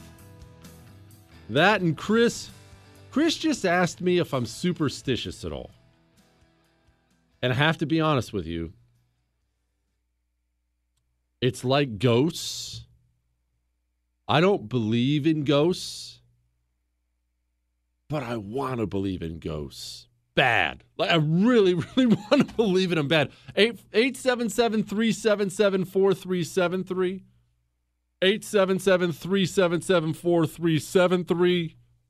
Do you believe in ghosts? You don't believe in them either, do you, Chris? I want to. And the same goes with superstition. I want to believe in it. Like I, I want to believe if I if I wear my hat sideways, my team will win the championship or something. I I just don't believe in that at all. Now, hold on. When it comes to superstition, I guess it depends on what you classify as superstition. I 100% believe in God. That's different, though. It's different, but like I would believe a sign that I thought was from God or something like that. But what kind of superstitions are we talking here, Chris?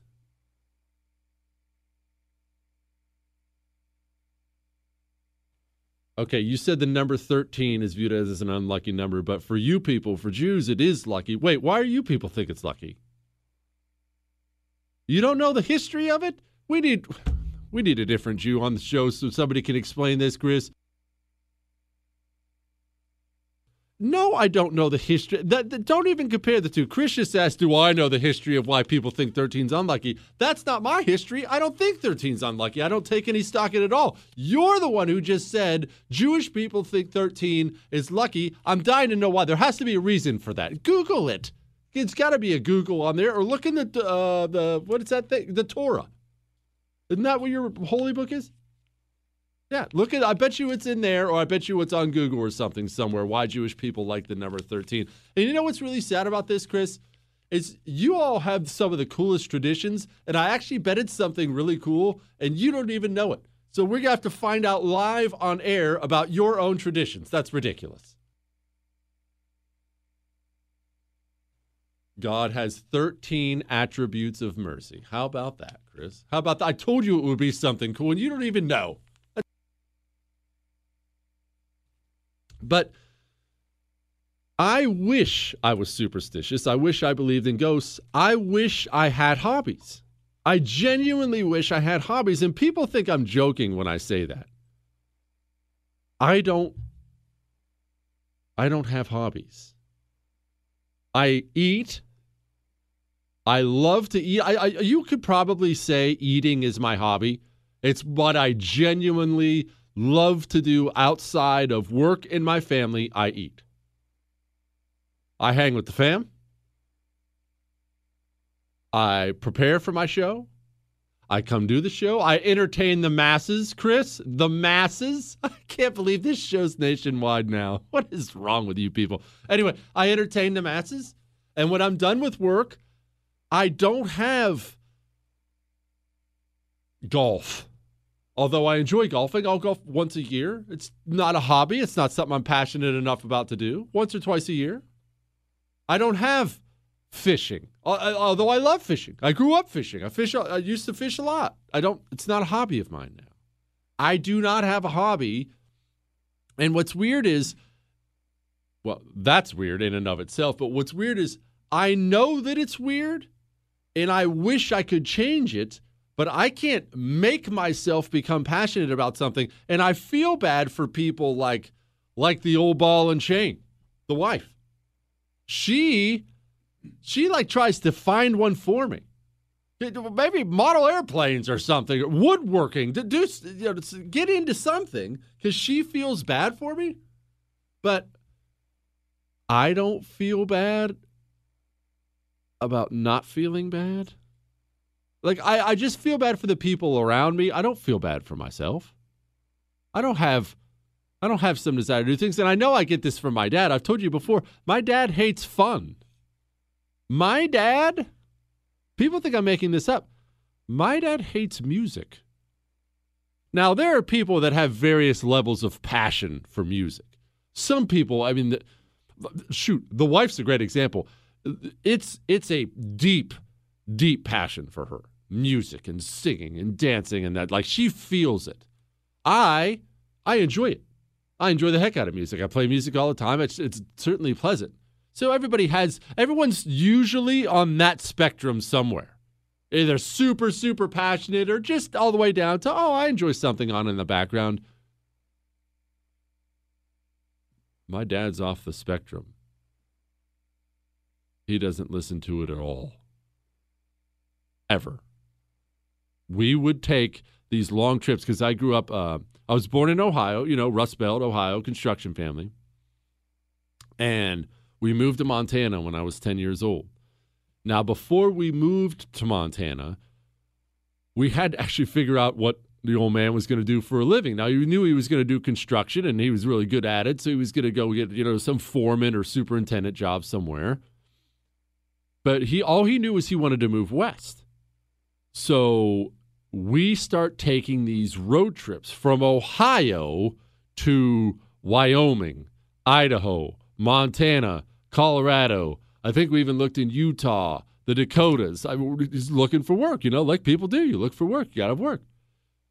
And we took four or five trips across the country in a car, across the country in a car. Me, my old man, my mom, and my sister. Not one song was played. The radio was never once turned on in the car. Who does that? Who does that? He used to take me on these hunting trips. I've told you this story before. He used to take me on these hunting trips in Montana, and Montana's huge. You know, it's the fourth biggest state. And we'd be going pheasant hunting or something like that in eastern Montana because we lived in western Montana. And you've got you've got four or five hours in the car. Just me and him. And he's not not exactly the talkative type. So it's not like we're going to be jawing the whole time either. No music. Dead silence. so I know I get this no hobby thing, honestly. I know I get it from him. But yeah. I don't have hobbies. I don't believe in ghosts.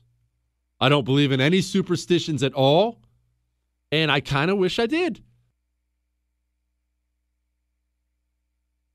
See, Chris just asked, and, and see this. See, I don't even want to elaborate on the air because it makes me sound like an even worse person than I am. But I might as well because look, that's what we are here. We're an open book. Chris asked if there's anything I'm even vaguely interested in, like cars or something like that. Oh man, this is going to really make me sound like a psychopath. I don't care about cars at all. And I don't just mean I don't just mean like not working on them.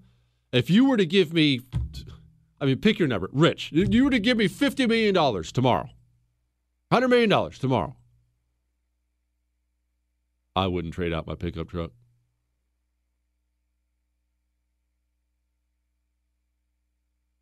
Chris just asked if I would soup it up, if I would tune my truck for, you know, get a lift on it, get something in the engine, get something like, well, whatever it may be. No, why would I? It's just fine like it is. I, I know. Look, that's what's weird. See, this is why I didn't want to have this conversation on the air, Chris, because it makes me seem like an even more cold hearted psychopath. I wouldn't do anything to it, I wouldn't trade it in. But look, it goes beyond that. And it goes to an unhealthy, I have an unhealthy level of being not materialistic, although I'm sure there's a different word for that, a better word. But look, I went to community college, people. I don't use words, okay? I don't read All right, you're just going to have to accept what you get. I wouldn't even sell my house. I'm just fine with what I got. Hang on.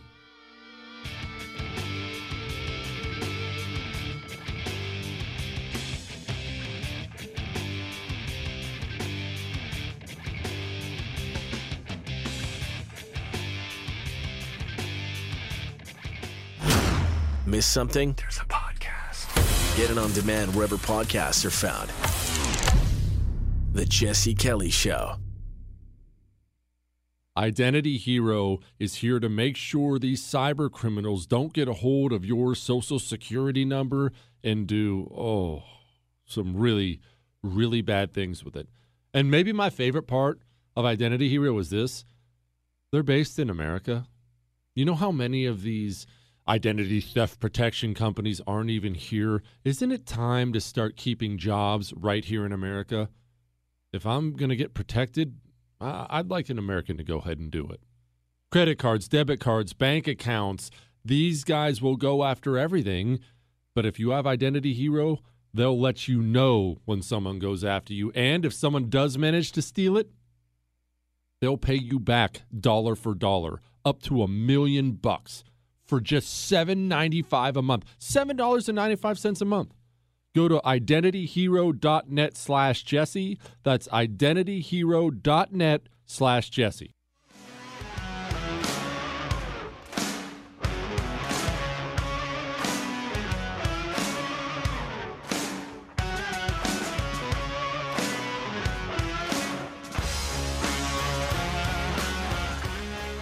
Chris, I feel like Chris is even more horrified by my, well, by me than normal.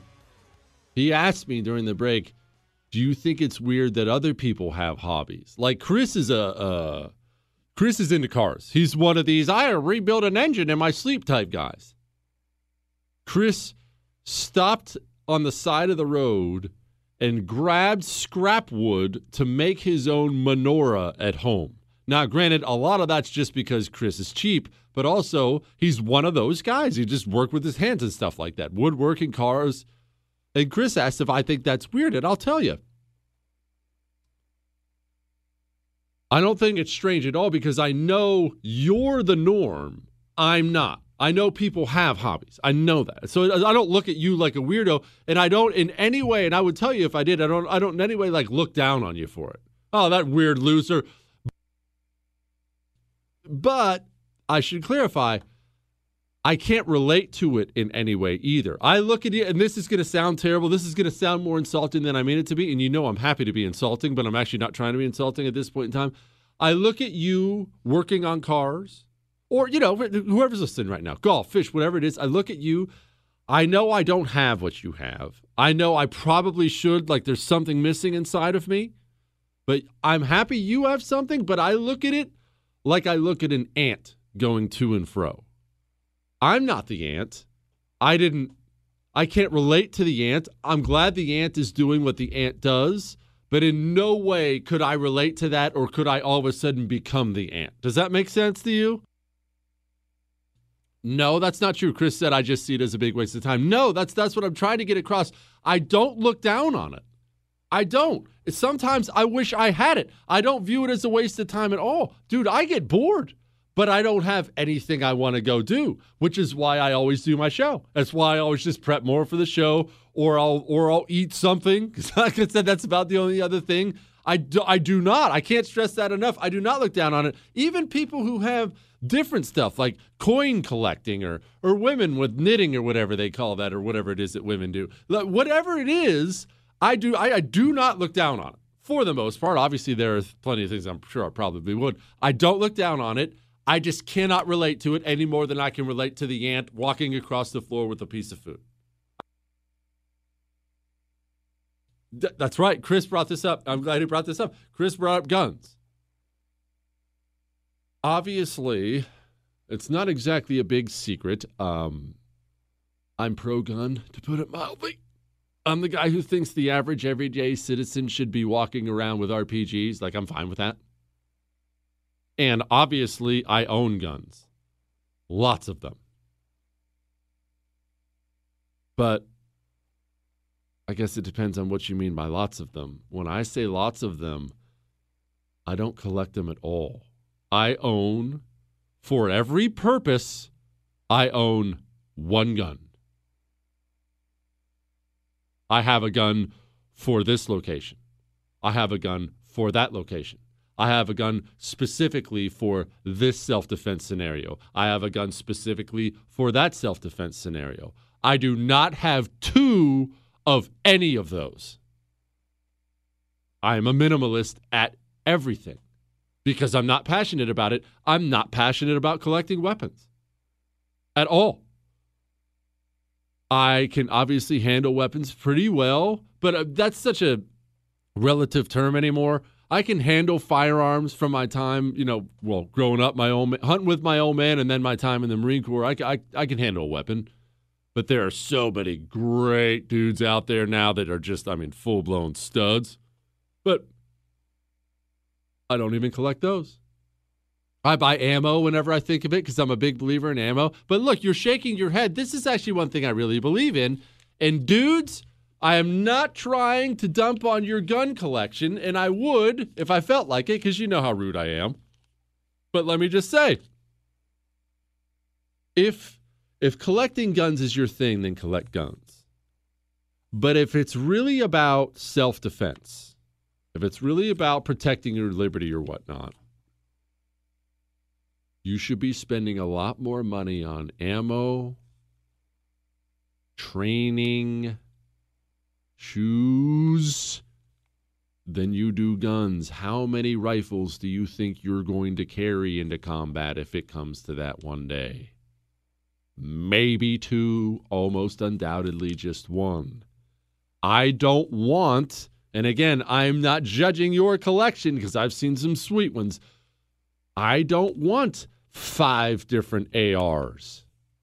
I want one so I can be deadly with it. I want to be faster and deadlier than the other guy with one. And not to be, too bloody about it or too blunt about it, but understand this. If it's self defense that you're talking about, there is very likely going to come a day if combat happens, and I don't think that's going to happen, but if combat were to happen, there's a day going to come where you are either going to live or die based on how fast and deadly you are with that weapon. When that day comes, are you going to wish you had shot another 10,000 rounds through that weapon specifically, or are you going to be thrilled that you're an A minus with five instead of an A plus with just that one? Do you understand what I'm saying? I'm not ripping on it. It's fine to be good with multiple weapons, but that's how I approach it. And that's why I have one weapon for every scenario. I don't have 85 ARs, I have one. I just now, after this thing in Austin, decided that I need a sub. I need a short barrel rifle. I'm going to put it short barrel rifle. Not a sub sandwich, you idiot. A short barrel rifle. Uh, uh, what's the best way I can put this? Have you seen an MP5, Chris? That's what I want. Now I don't I don't want an MP5, although it is the funnest weapon to shoot I've ever shot in my life. But I want something like that, something that shoots a nine millimeter, ten millimeter, small round, something you can handle close quarters really well. It's not going to have anything for range. It's not going to have much for stopping power outside of a really close distance. But that's what I want. And because I'm not an expert on it, and because I don't want ten of them. I simply called one of my friends who is an expert on it. This is a man who has seen bloodshed in every continent on Earth except for Antarctica, I believe. This is a man who knows what he's doing. Give him a call yesterday, and it pays to have friends like this. I explain in general what I'm looking for. He gives me about 10 different options and he starts doing that thing where they're, well, you have to understand that uh, at 25 meters, this one actually has, I mean, they start breaking down all this gun nerd stuff. And I was saying, whoa, whoa, whoa, whoa, whoa, whoa, whoa, whoa, whoa. Let me be clear. You go build me out a weapon. Good? He said, sounds good. Goodbye. Hangs up. but that's how that's done. And it's to be sweet. But I'm not to buy two of them. Ever. I don't want two of them. And I have nothing against the backup, maybe one backup.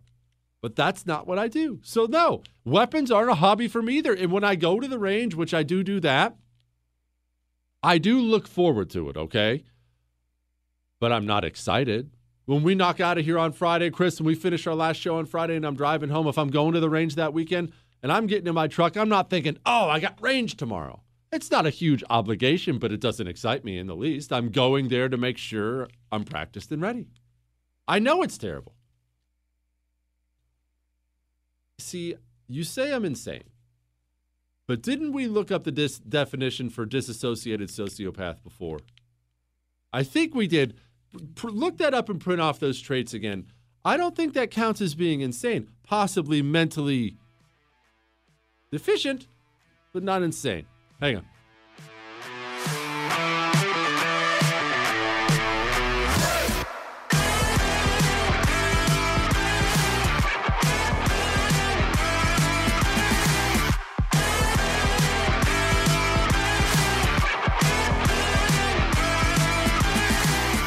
I love that SimpliSafe is monitored 24 hours a day, seven days a week by a professional.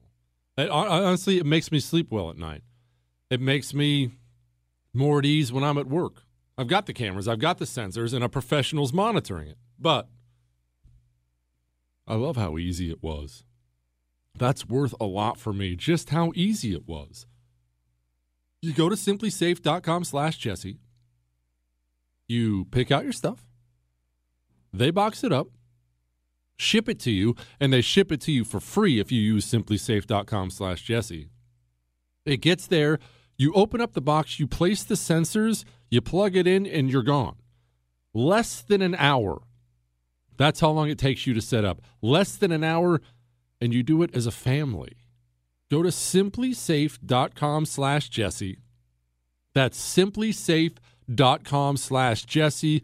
Go protect your family.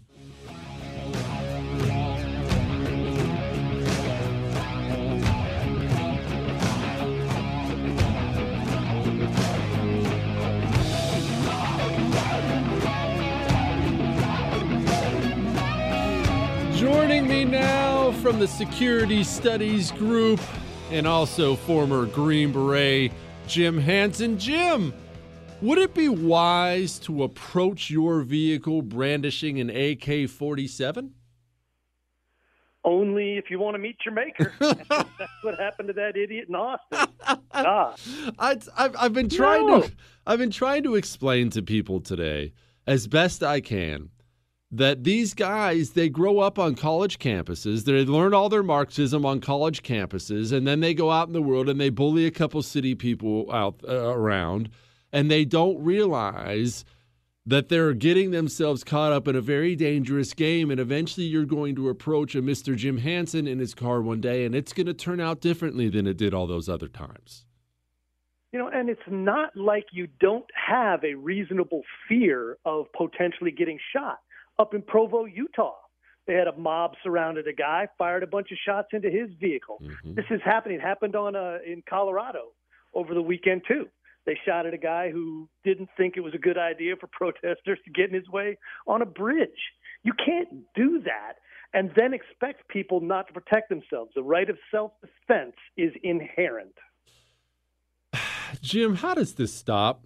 When does this stop? How does this anarchy end? I mean, I know the joke of if Biden gets elected, it ends the day after the election, and I believe a lot of that's probably true. But what if he doesn't? What if Trump pulls this off?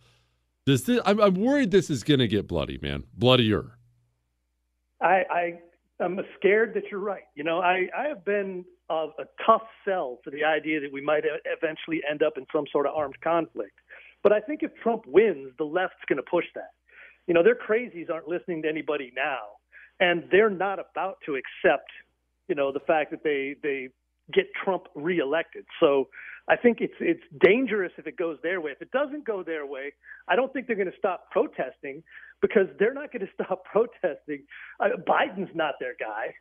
You know, they're not going to stop protesting until he's out. It doesn't matter what you give them, you can't feed that crocodile enough. So we've just lost America's cities. And I, I mean, I know you're probably not a huge city guy. I love the city and country. I love them all. I prefer the country, I guess, now because the cities are garbage. But when we've lost them, New York, Portland, Seattle, we've, they're they're gone. They're kind of gone. Here's, Ah. the, here's the interesting thing. I'm trying to figure out going forward where the split is. You know, you've got blue, red, you've got left, right, you've got all these things, city, country, and all of that. But what you've also got that's going to really show up when, when the right actually gets its ducks in a line is that Democrat rule is unhealthy for human beings. You know, people who live for an extended period of time under the rule of Democrats have horrible lives. You know, their schools suck, they have crime, they have drugs, they have rioting idiots that they can't stop. So I think at some level, the worse it gets for the people in those cities, the better for the rest of us because it has to show that we cannot trust them to run our country. And, you know, I think normal people are going to come around to that conclusion. How does it get better? For, well, here's what I'm worried about, Jim, as far as getting better for the rest of us. Texas, is, these polls are looking scary, man. Ted Cruz only won over Beto O'Rourke by two points. I think I think these people are flocking to red states and they are flipping them because they're bringing their voting preferences with them. And I'm worried if we start unloading cities like New York and Seattle and Portland, they're going to unload here and other places and flip them. I think that's a very smart fear, and I think it could come to fruition. You know, I, I don't think anybody on earth has any idea what the results of this election are going to be. Anybody who told me they could predict this election right now, polls or magic or you know, magic. I'd pick Marianne Wilson Williamson's magic crystals over any poll you've got right now. But we need to prepare ourselves for the possibility that Biden wins. And if Biden wins, we need to be ready to blame all the bad stuff because it's not going to get better. You know, his crazy wing is not going to accept that victory graciously. They're not smart enough to do that. They're going to demand more, more, more, and more. So if he does win, we need to be prepared to show that they are the ones going to take us completely over the cliff and then be ready in four years with Dan Crenshaw or somebody, you know, who might uh, might come back and, and show a little backbone.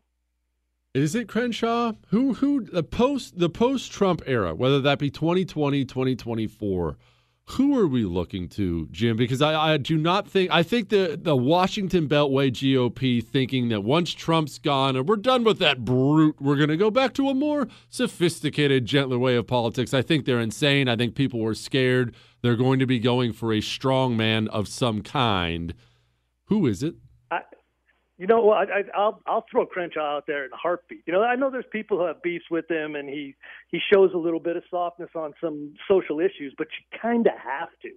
You know, we can't go back and say, okay, we're going to run a candidate now again after you know four or eight years of Trump that say, you know, that says we're going to fight over everything. But you need someone who's not going to compromise on the things that truly matter.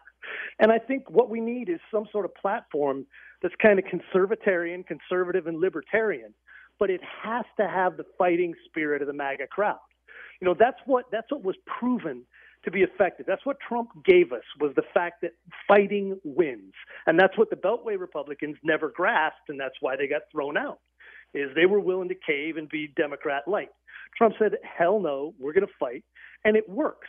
So you got to have both those things and a fighting spirit. Jim, what do we what do we want out of this stimulus bill that's supposed to be coming out today? I don't want it at all. I'm horrified we're we're we're getting another one. Is there anything to look forward to in this thing? It you know, I, I hate to say it, but with with the fact that so much of the country is going to be shut down, the money's got to come from somewhere. You know, so yes, it's a nightmare. Yes, it does everything wrong. And as a conservative, I, like you, am horrified by the idea of printing money and shoveling it out of 747s that fly across the major cities, which is mostly what it does. But it also gets money to normal people too. You know, if you look at the, the yes, the big corporations benefit, but they employ human beings, and a lot of small companies got money to pay their employees too. So we got to do that until we can get the country fully reopened and the economy purring and like you said, never be crazy enough to, to shut down a $19 trillion economy again. Jim, when we break up as a country, should we break up into two or three or four countries? I, I, was actually looking at a map last night, man. I mm-hmm. since I knew I was coming on with you, and I was mm-hmm. trying to, to figure out where my Galt's Gulch is going to be and I kind of want Barbra Streisand's mansion. You know, I'm just saying. Jim, this is not, not a war of conquest. It's a national divorce. You can't just take people's houses. I mean, maybe. No, you can. Actually, that's the point. I mean, they, have been proving that. If they want to play this game, Jesse, it's not going to go good for them. We're the ones who know how to play the game. You know, it's our game. We're just letting. They're like role players coming out. You know, they're like a, a kids little league team coming out before a major league baseball game and showing off and playing around, and then they want to stick around. You really want to stick around and face a 90 mile an hour fastball? I don't think so. Jim, what's the so, best yeah, thing? I'll, what's the best thing you grill? I grew. Grill. I grill. Oh, dude, I take the dry age. We've got a, a Harris Teeter by me that does dry aged beef. So they throw a whole rib roast in there, mm. prime rib roast in there, mm. and they let it age for 21 days. Ah. They'll cut you off a piece, and I, I have them cut me off about a two and a half to three pound chunk of it, and then I do a reverse sear on the grill. So I do it real low and slow till it gets up to about 120. Take it off, let it cool, then sear it in a cast iron pan, dude. Um, next time you're here, I oh, will show you, brother. My it is bliss. Word. I have yes. I have drool coming out the side of coming out the side of my mouth right now on the radio. Jim Hanson, Security Studies Group. Thank you, my friend. Always good, Jesse. Talk to you soon. Reverse sear. That sounds intense. Hang on.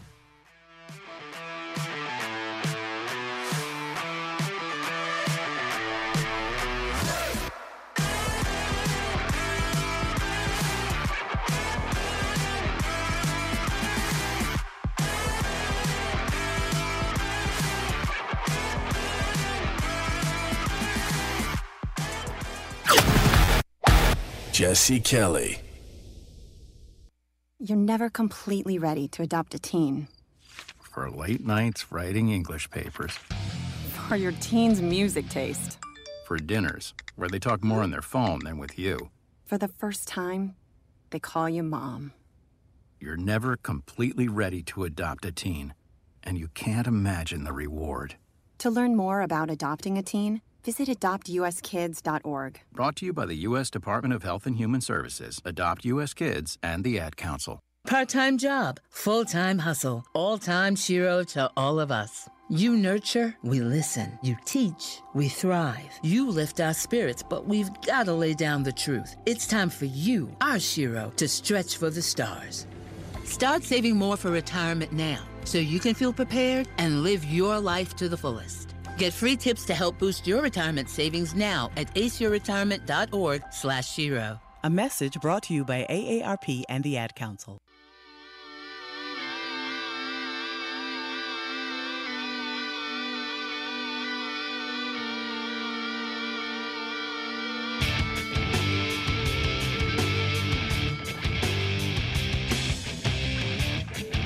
877 377 4373. Let us go to Todd in Houston. What's up, brother? Hey, brother. Yeah, I'm up here in the woodlands. Uh, yeah, I can't believe what happened to that uh, knucklehead in Austin who thought having a uh, an AK on a march was a which didn't have a permit. The uh, the march didn't have a permit was a smart thing to do. So, well, uh, I mean, look, dude, it, you can see how it would happen. He's feel he's with his friends, feels like he's a tough guy. Someone gives it to him, or he goes out and buys it, and you know, of course, they're seeing videos of cars driving through protesters, and he wants to be the tough guy in front of the wife and everything else, and and now he's dead. Well, you know, uh, there's two things I've always believed in: stupidity should be painful, and play stupid games, you'll win stupid prizes. Uh, but I don't know. I mean, the responsible people out there, you know, I don't know. It's just I, I saw a video of him being interviewed, and then the incident happened.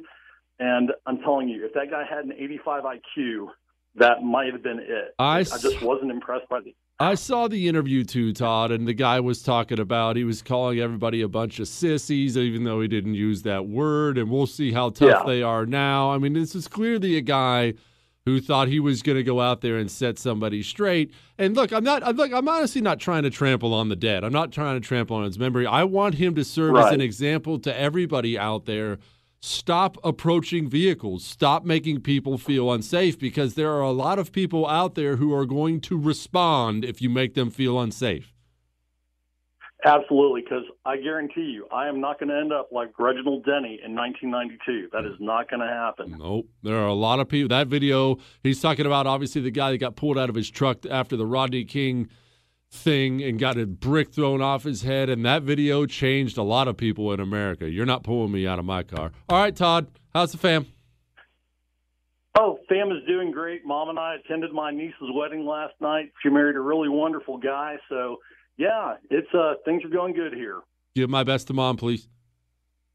Will do. You got that. Roger that, Shogun. Have a great day. See you, bud.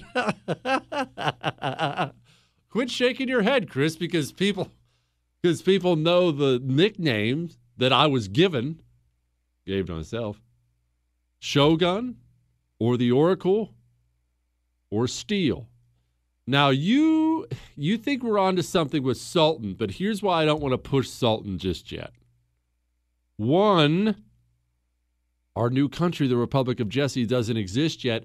I think Sultan should wait until I formally take charge of the new country. I feel look, I don't feel like you can just throw that out there. You can be Shogun now. And the Oracle, I mean, that's look, that's just what I am. It's not even who I am. It's what I am. Seriously, it all we were talking about superstitions earlier.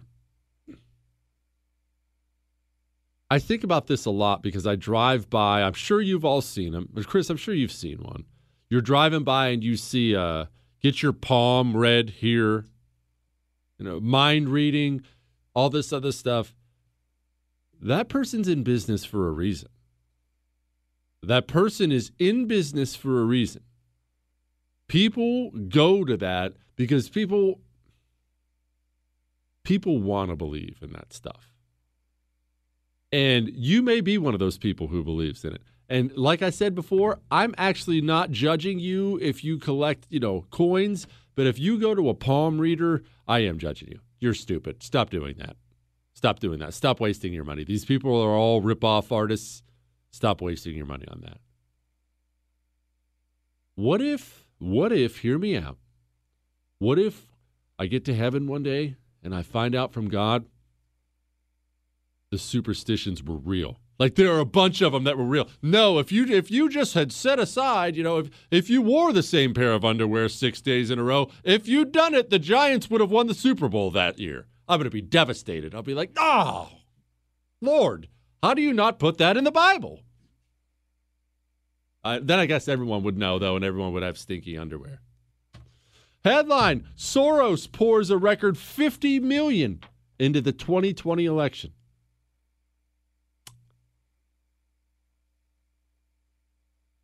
I've said this before delicately, so I'm going to be very delicate again.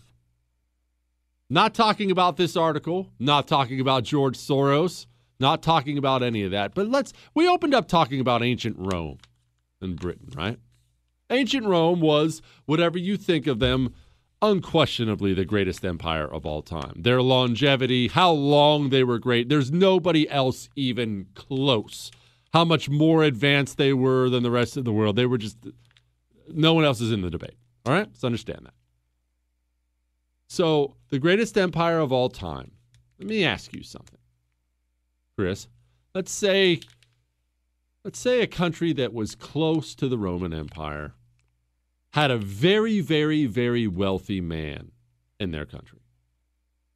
And this wealthy man was constantly pouring money into Rome to cause civil unrest on purpose in Rome.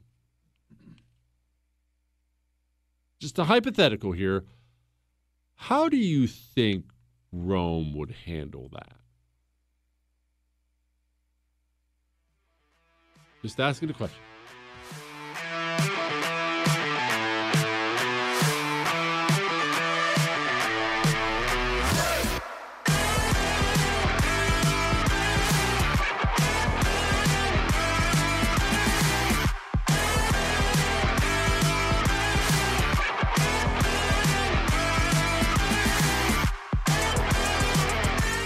HomeTitleLock.com can save you from getting evicted from your home. And I know what you're thinking.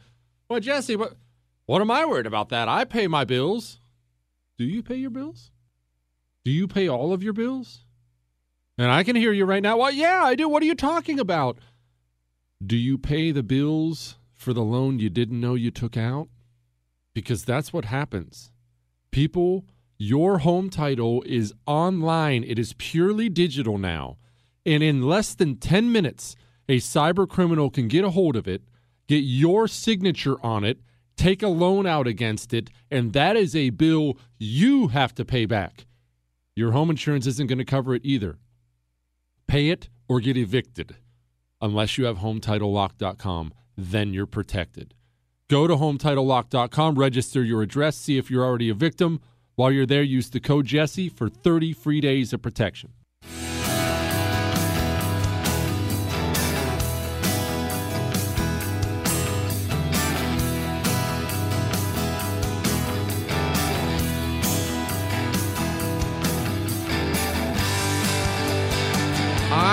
Wasn't suggesting America do anything. I'm not going to be accused of that.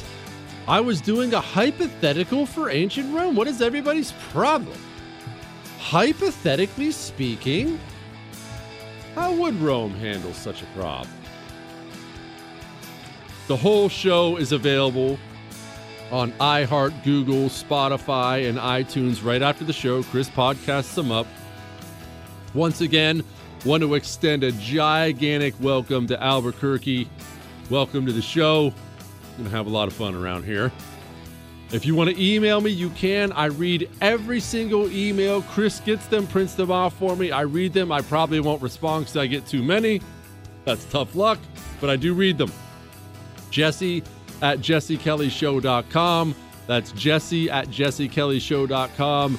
We are going to have a lot of fun tomorrow. You're going to want to buckle up for tomorrow's history show. It's one of my favorites. That's all.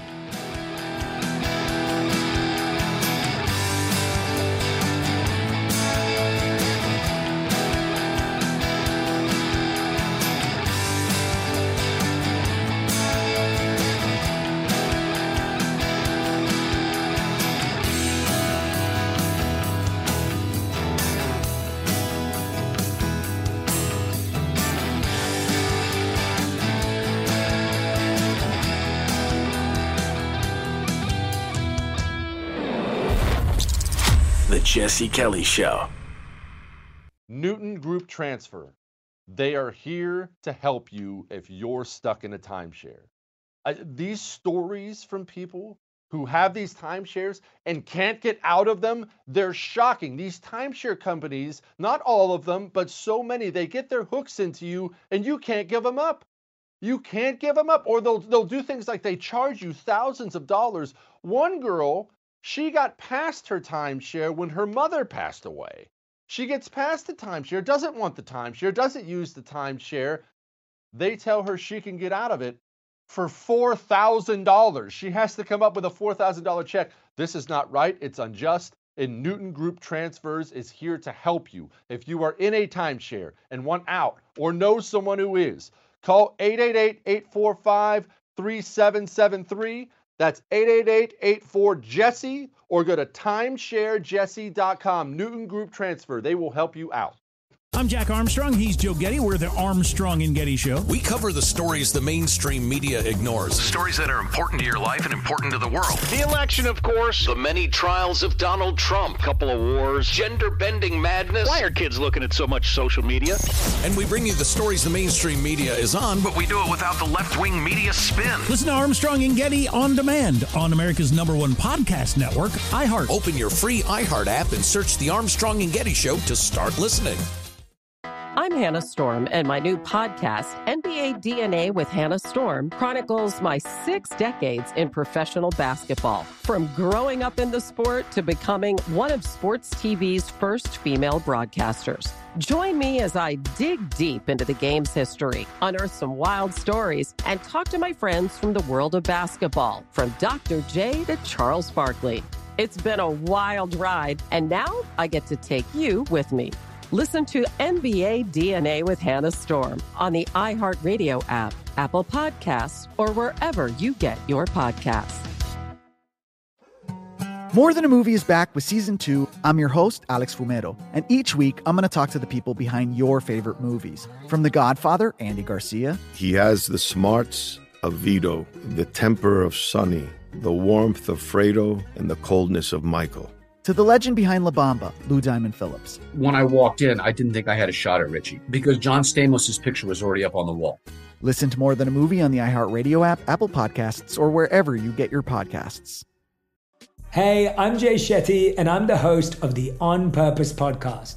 This week, I talked to Orlando Bloom in a rare interview where we went deep into how to get comfortable with fear and how to change the guilt and shame thought pattern people say, What are you afraid of? Right? I'm afraid of fear because it's like I want to confront anything in my life that feels challenging on those levels. Listen to On Purpose with Jay Shetty on the iHeartRadio app, Apple Podcast, or wherever you get your podcasts.